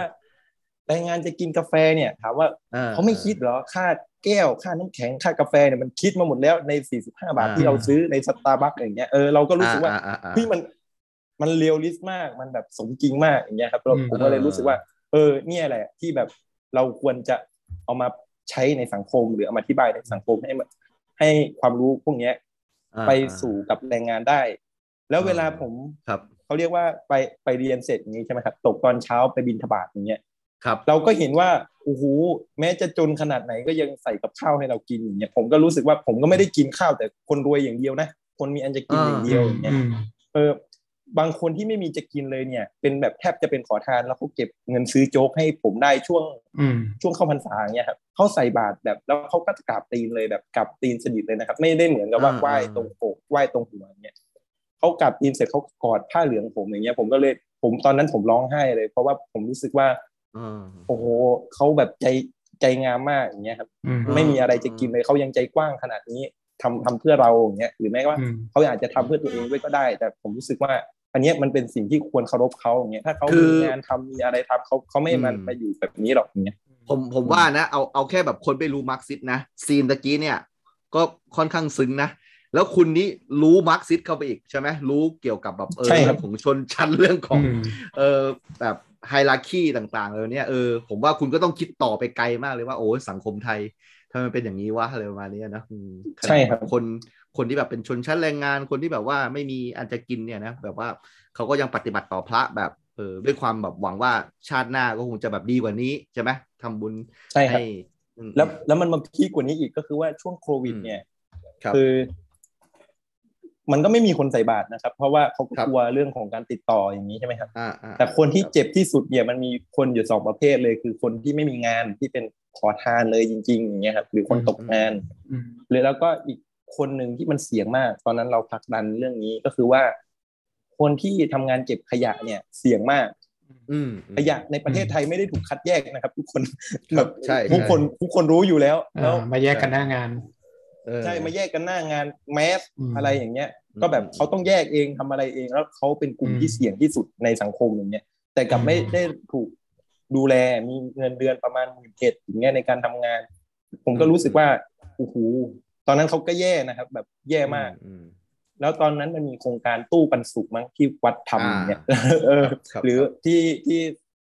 โซเชียลหรือสังคมเขาช่วยกันอย่างเงี้ยครับ เจ้าวาดก็ เขาเรียกว่ามีโครงการนี้ขึ้นมาในการแจกของ แล้วผมก็เลยบอกท่านเจ้าวาดว่า เนี่ย ถ้าเราแจกให้คนไม่มีอันจะกินเนี่ย มันก็ดีนะครับ อาจารย์อย่างนี้ แต่เราต้องช่วยคนที่แบบเป็นล่างที่สุด และเป็นคนที่เสี่ยงที่สุดอืมและทำงานเพื่อเราเนี่ยก็คือคนเป็นเทศกิจทำงานให้เราอืมอืมทิ้งขยะให้เราทุกวันอย่างเงี้ยซึ่งครับตอนนั้นโอ้โหท่านเจ้าวาดทำอย่างเงี้ยผมก็เลยรู้สึกดีใจมากที่แบบว่าครับเขารับไอเดียเราไปแล้วเขาก็แก้ไขปัญหานี้ แต่มันก็อืมรู้สึกอือมกหักอีกทีนึง เพราะว่าเราเราจะช่วยยังไงอะเราจะให้ของมากเท่าไหร่ มันก็ยังไม่พอสำหรับคนทุกคนแล้วมันก็ไม่ได้แก้ปัญหาด้วยซ้ำอย่างเงี้ยใช่มันใช่เหมือนกับว่าอืมไปทำให้ปัญหานั้นแบบมันละมันเหมือนเราไปเกลื่อนปัญหา เราเราไม่ได้แก้อย่างถึงรากที่สุดอย่างเงี้ยมันก็รู้สึกอกหักอืมอีกว่า เราจะแก้ยังไงเพื่อให้คนพวกนี้แบบมีกินมีอยู่อย่างเงี้ยครับอ่าแก้แบบถาวรนะนะอืม ใช่ครับแก้แบบถาวรเสร็จสับเลยอืมแล้วตอนนั้นเพื่อนผมก็บอกว่าในอเมริกาเนี่ย หรือในญี่ปุ่นเนี่ย คนคนที่เป็นคนเป็นเทศกิจเนี่ย ได้เงินเดือนเป็นแสนนะแสนบาทไทยอย่างเงี้ยครับอืมแต่แบบว่าเขาเรียกว่าอะไรนะครับเขาก็มีเทสของเขาอย่างเงี้ย ที่แบบว่าเขาเรียกว่ารวย แต่ไม่ได้แสดงออกว่ารวย แต่มีเทสก็คือว่า เออมีมีชมรมตกปลาอย่างเงี้ยครับ ในญี่ปุ่น แล้วก็มีคน คนที่เป็นเทศกิจเนี่ยไปตกปลาช่วงวันอาทิตย์ด้วยกันอะไรแบบเนี้ยเขาก็ไม่ได้ใช้ใช้อะไรนะครับ ใช้ความดูดาของตัวเองในงานของตัวเองอย่างเงี้ยอืมคือคือก็ไม่ได้อยู่เออแบบอนาถาเหมือนกับประเทศเราอะ คือเขามีอ่ากิจใช่กครรัรบมมีชมรมมีคอมมูนิตี้ที่แบบว่าอะไปคลายเครียดกันได้ แต่ว่าประเทศไทยใช่ครับนี่มันมีแบบนี้หรือเปล่าอะไรนี่ใช่ไหมใช้คำว่าความเป็นอใช่แล้วยู่ได้ไหมความเป็นอยู่เออของเออใช่ครับคนที่อาชีพแบบไม่เนี้ยไม่มีต่างปัญหาชาติดีกว่า อืมเออใช่ครับ แล้วอืมทีนี้เนี่ยมันมาพีกกว่าคือว่าเออ พวกนี้มีเงินซื้อหนังสืออะแล้วแล้วเราก็เปรียบเทียบว่าแล้วเงินเดือนเอ็ดที่แบบที่เราไปฟังเขามาเนี่ย มันจะมีเงินซื้อหนังสือสักกี่เล่มหรือแบบเอออืมค่าค่าห้องเท่าไหร่แล้วอย่างอะไรนะอ่าตอนนั้นผมอยู่สาทรอย่างนี้ใช่ไหมครับค่าห้องก็ปาไปประมาณสี่พันห้าละถ้าเป็นอ่าพวกแบบตึกแถวอย่างเงี้ยครับครับแล้วค่ากินอีกเท่าไหร่สามสิบวันเช้าเย็นผมตีไปประมาณวันละร้อยห้าสิบนะสามมื้ออย่างเงี้ยครับอ่า โอ้โหถ้าคิดไปเนี่ย มันแทบจะแบบไม่มีเงินเก็บอะเก็บเงินเงินเก็บแทบไม่มีเลยอย่างเงี้ยอ่าอ่าอ่าครับอืมใช้ไปประมาณหมื่นหมื่นหมื่นหมื่นหมื่นต้นๆน่ะมันมันแทบไม่มีเงินเก็บด้วยซ้ำอย่างเงี้ยครับ ครับ แล้วถามว่าเขาเขาต้องส่งลูกเรียนไหมเขาต้องแบบจ่ายค่าน้ำค่าไฟค่าหอค่าอะไรเยอะแยะเลยนะแล้วความต้องการพื้นฐานอย่างค่ากับข้าวเนี่ยเขาต้องแบบลดเรื่องพวกนี้ให้ต่ำลงเขาไม่ได้กินอาหารที่แบบดีเหมือนคน เหมือนอะไรนะครับเทศกิจญี่ปุ่นเขาได้กินกันนะอย่างเงี้ยอืเขาไม่มีสิทธิ์เลือกด้วยซ้ำที่จะกินอย่างเงี้ยเราก็เลยรู้สึกว่ารู้สึกแย่แย่มากเหมือนกันครับอืมอืมอืมครับผมก็สตอรี่นี้อ่าทำให้เราเห็นว่าอาชีพเดียวกันแท้ๆ แต่ว่าอยู่กันอ่าพิกัดคนละประเทศนะลัติจูดลองติจูดใช่คนละที่ทำไมมันถึงต่างกันจังอะไรประมาณนี้เนาะก็ทำให้ตอนนั้นสามเณรโฟกก็แบบว่ามองถึงจุดจุดนี้ แล้วก็แบบว่าใช่ครับแก้ยังไงก็แก้ไม่หมดใช่ไหมก็คือว่าต่อให้อ่า พระผู้ใหญ่ในวัดคอยช่วยเหลือ แต่มันก็ไม่ใช่การที่จะแก้ปัญหาแบบถาวรได้ประมาณนั้นเนาะอืมใช่มันคก็เลยรับทำให้เกิดแบบไอเดียอะไรหลาย ๆ อย่างนะครับ แล้วยังไงแล้วแล้วยังไงต่อ แล้วแต่ตอนนั้นเนี่ยนี่อันนี้ผมน่าจะเกริดมาเลยเลยจากการเคลื่อนไหวแล้ว แต่ตอนอ่าที่โอเคครับที่ที่ TUMS เนี่ยมันครับมันเปิดหลังจากมีกลุ่มเคลื่อนไหวจากเพนกวินรุ้งเพนกวินก่อนเนี่ยครับเราก็เห็นว่าครับผมครับเฮ้ยพวกนี้เขาเคลื่อนไหวทางสังคม เกี่ยวกับประเด็นมหาภาคเรื่องของอืมอืมอืมอะไรนะครับ การไล่นายกการเขียนรัฐธรรมนูญใหม่อ่าเนี่ยครับครับผมครับ ซึ่งซึ่งตอนนั้นเนี่ยเขาทำก่อนที่มันจะเป็นเขาเรียกว่าม็อบจะบูมอะเนาะคือบูมตามมหาลัยทั่วทุกประเทศเนี่ยเห็นครับผมก็เห็นกลุ่มพวกนี้แหละเขาเรียกร้องอยู่ตรง อนุสาวรีย์ประชาธิปไตยหรือแบบว่าพอนั่งรถเมย์ไปก็เห็นเขาอยู่อนุสาวรีย์14ตุลาหรือสนามหลวงอะไรแบบนี้ครับอยู่อยู่หรืออยู่ในธรรมศาสตร์เองด้วยซ้ำอย่างเงี้ย เราก็เห็นพวกเขาแต่เราเราก็รู้สึกว่า เราเรายังไม่เข้าใจว่าต้องทำต้องทํำยังไงหรือคุยคุยยังไง เพราะตอนนั้นมันยังมีระยะห่างอย่างเช่นผ้าเหลืองอยู่อย่างเงี้ยครับ แต่แต่รู้ว่ามีกลุ่มนี้อยู่ในในมหาลัยอย่างเงี้ยคืออย่างนั้นคือตอนนั้นที่ว่าทำยังไงคือในใจอะอยากจะแบบไปไฮพาร์กกับเขาด้วยอย่างนั้นใช่ไหมหรือว่ายังไง ตอนนั้นตอนนั้นยังครับ แต่ตอนนั้นแค่อยากจะรู้ว่า มันมีมันมันมีปัญหาอะไรหนักขนาดนั้นอย่างเงี้ยครับอ๋อก็คือสาเหตุที่ออกมารวมตัวกันประมาณนั้น อืมใช่ครับ แต่ตอนนั้นมันประเด็นคือว่าธนาธรเพิ่งเข้าสภานะใจเย็นๆสิอะไรแบบเนี้ย มันยังไม่ไม่ได้เกิดอะไรเลย แต่ตอนที่มันมันมารู้สึกว่าแก้วมันแตก แก้วของเรามันแตกเนี่ยก็คือว่าตอนอะไรนะครับ เอาธนาธรออกแล้วเริ่มแล้วแล้วก็อะไรนะครับ ยุบ พัฒนาโคตรใหม่เนี่ยมันก็แบบทำแก้วเราแตกเลยอย่างเงี้ยแล้วมันก็เริ่มเกิดการฟอร์มตัวทั่วมหาลัยนะครับตอนนั้นเราก็รู้เลยว่าอ๋อเป็นวินกลุ่มลุงเขาทำเรื่องนี้กันนะมันมีปัญหาเรื่องนี้ตั้งแต่รัฐธรรมนูญแล้วอย่างเงี้ยอ่าอ่าอ่าครับผมที่แบบอำนาจให้อะไรนะให้อำนาจใช้ให้มีสวมีอำนาจใช้แบบเลือกนายกได้ด้วยล้มล้มมติได้ด้วยบางบางอย่างเนี่ยครับ โอ้โหหรือแบบว่าในการโหวตโหวตโหวตด้วยซ้ำอย่างเงี้ยเราก็เห็นว่าสวแทบไม่มาทำงานเลยครับพอถึงจะโหวตเนี่ยค่อยเข้ามาโหวตอย่างเงี้ยมันมันรู้สึกแย่นะครับแล้วตอนนั้นเราก็รู้แล้วว่าฤทธิ์ของรัฐธรรมนูญเนี้ยมันเป็นยังไงครับเพราะว่ามันทำให้แก้วในใจเราแตกอย่างเงี้ยเออ มันก็เป็นอารมณ์ร่วมของคน generation เดียวกัน จริงๆ หลายๆ generation แหละแต่คนที่ active ที่สุดก็คือคน generation คุณ ซึ่งกำลังเรียนอยู่ในรั้วมหาลัย กำลังจะเป็นแบบเด็กม .6 มัธยมใช่ไหมหรือว่าอาจจะลึกไปกว่านั้นมต้นประถมก็ยังมี ทุกคนก็ตื่นตัว เพราะว่ามีความรู้สึกว่า เอาเอาจริงๆก็ต้องพูดว่าตอนนั้นอนาคตใหม่เป็นเหมือนกับว่า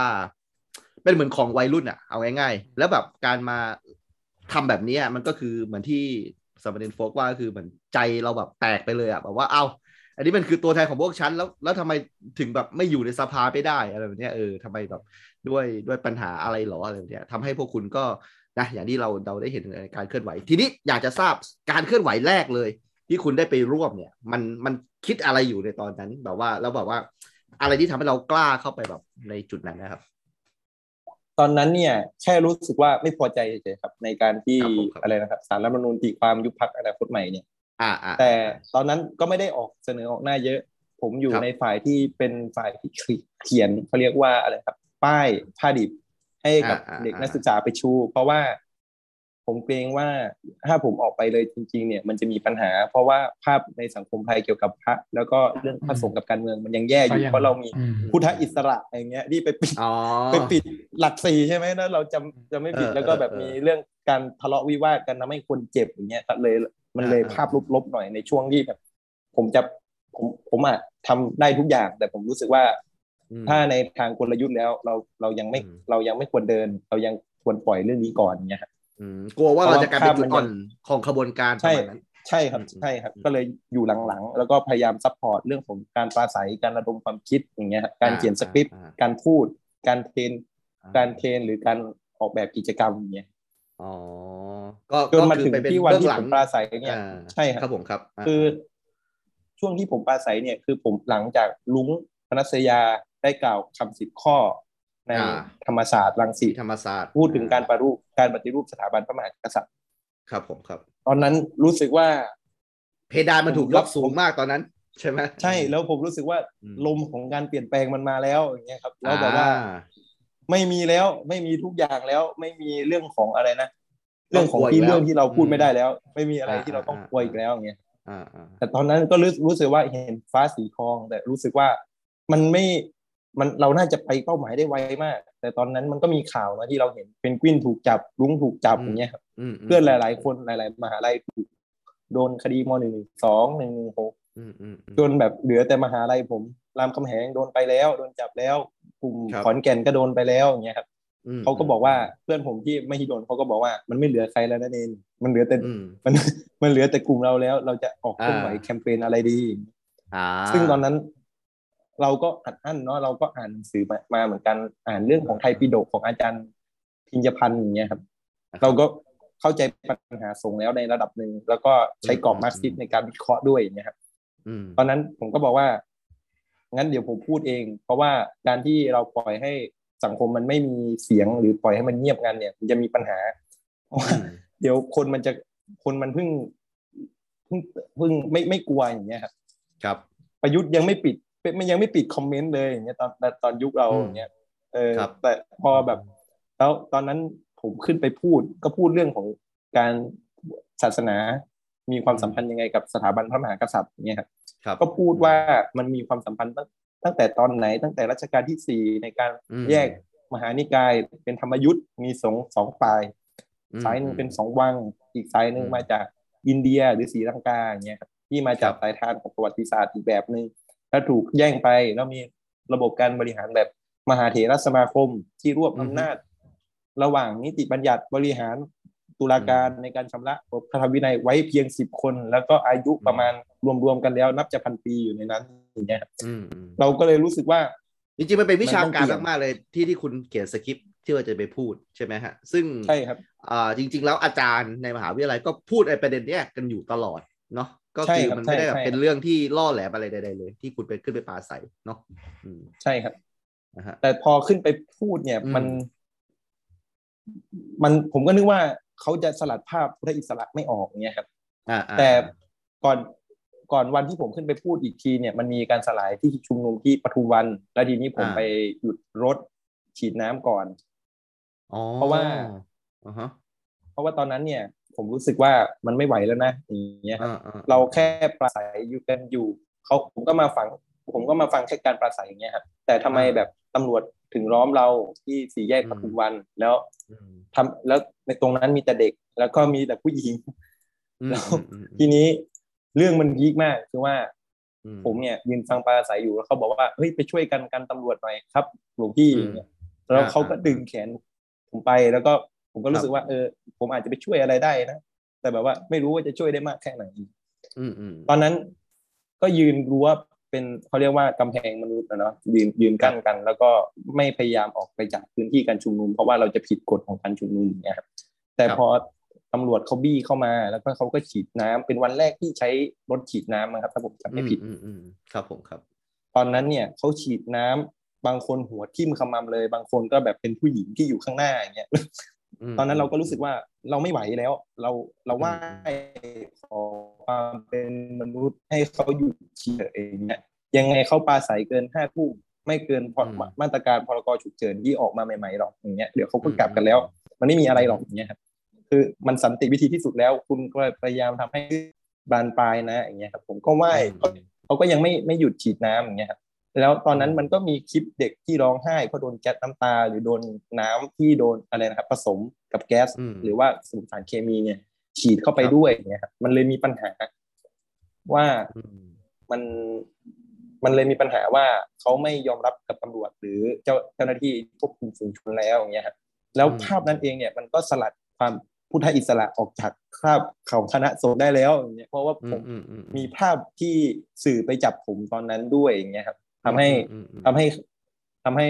เพื่อนผมเนี่ย ได้เสนอผมในการขึ้นปราศัยพูดเรื่องนี้ แล้วก็เรื่องของปัญหาของสังคมอย่างเงี้ยครับใช่ครับอืมแสแสดงว่าก่อนหน้านี้ก็คือว่า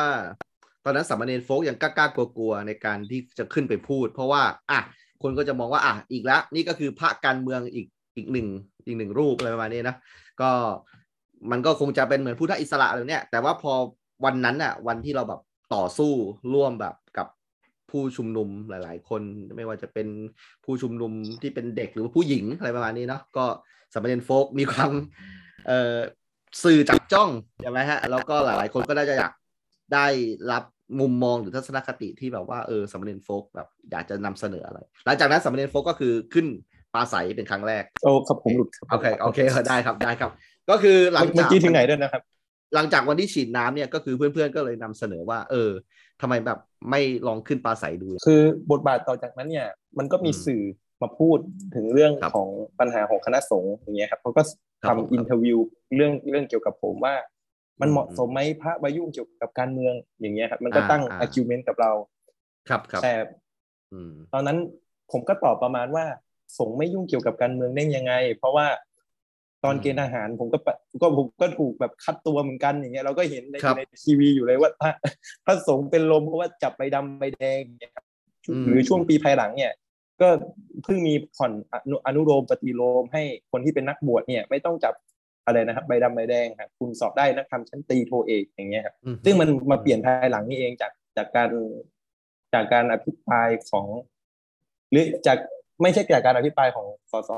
อนาคตใหม่สิจากจาก การพูดของเนติวิทย์แล้วตั้งแต่ช่วงช่วงนั้นอย่างเงี้ยครับอืมช่วงที่สังคมแบบยังมืดมนอยู่เลยอย่างเงี้ยแล้วก็มีครับเปลี่ยนมาระยะหนึ่งแต่มันก็ยังมีปัญหาอยู่อย่างเงี้ยครับเราก็อืมเราก็พูดถึงเรื่องเรื่องสิทธิเสรีภาพอย่างเงี้ยอย่างเช่น คนอาจจะรู้นะว่า ประเทศไทยไม่อนุญาตให้ภิกษุณีเนี่ยเป็นนักบวชด้วยซ้ำอย่างเงี้ยครับครับ การที่ไม่อนุญาตให้ภิกษุณีเป็นนักบวชเนี่ย มันมีปัญหา เพราะว่า ผู้ผู้หญิงที่อยากจะบวชเนี่ย อยากจะใช้สิทธิ์ในการบวชเนี่ยเขาบวชได้แค่เพียงแค่แม่ชี ถึงแม้ว่าไปบวชที่ภิกษุณีที่ต่างประเทศเนี่ยเขาก็ยังไม่ยอมรับ แล้วอืมมันมากระทบถึงสิทธิเสรีภาพของเขา เพราะว่าในขณะที่เขาไม่ใช่นักบวชกรมขนส่งคมนาคมเนี่ยตีความเขาว่าเขาไม่ใช่นักบวชแม่ชีเนี่ยไม่ใช่นักบวชก็ไม่มีสิทธิ์นั่งรถเมล์ฟรีทัวร์ที่ไปส่งต่างไปต่างจังหวัด แม่ชีมีสินแค่แปดข้อเนรมีสินตั้งสิบข้ออย่างเงี้ย ครับครับผมครับอืมแล้วแบบว่าแม่ชีเนี่ยแทบจะเป็นทาสภายในวัดอยู่แล้ว รอกับข้าวที่พระเนรบินทบาทมาให้ แล้วก็คอยทำความสะอาดสะอาดเช็ดถูภายในวัดอย่างเงี้ยครับพอมหาดไทยหรือกกตตีความแม่ชีหรือภิกษุณีเนี่ย ก็ยังตีความว่าเป็นนักบวชนะครับ แต่ก็ไม่ได้สิทธิ์เท่านักบวชในการรักษา อย่างเช่นโรงพยาบาลพยาบาลเนี่ยก็ไม่ได้อย่างเงี้ยอืมมันก็เลยโรมีงพยาปัญบาลหาส่งอะไรก็ไม่ได้อะนะอืมใช่ครับ อืม ก็เลยแต่ตอนตอนนี้มงว่น่าจะเปิดกว้างนะครับ ผมเห็นเออเออผมอาผมอาจจะเห็นอยู่ว่ามีมีประมาณเริ่มจาก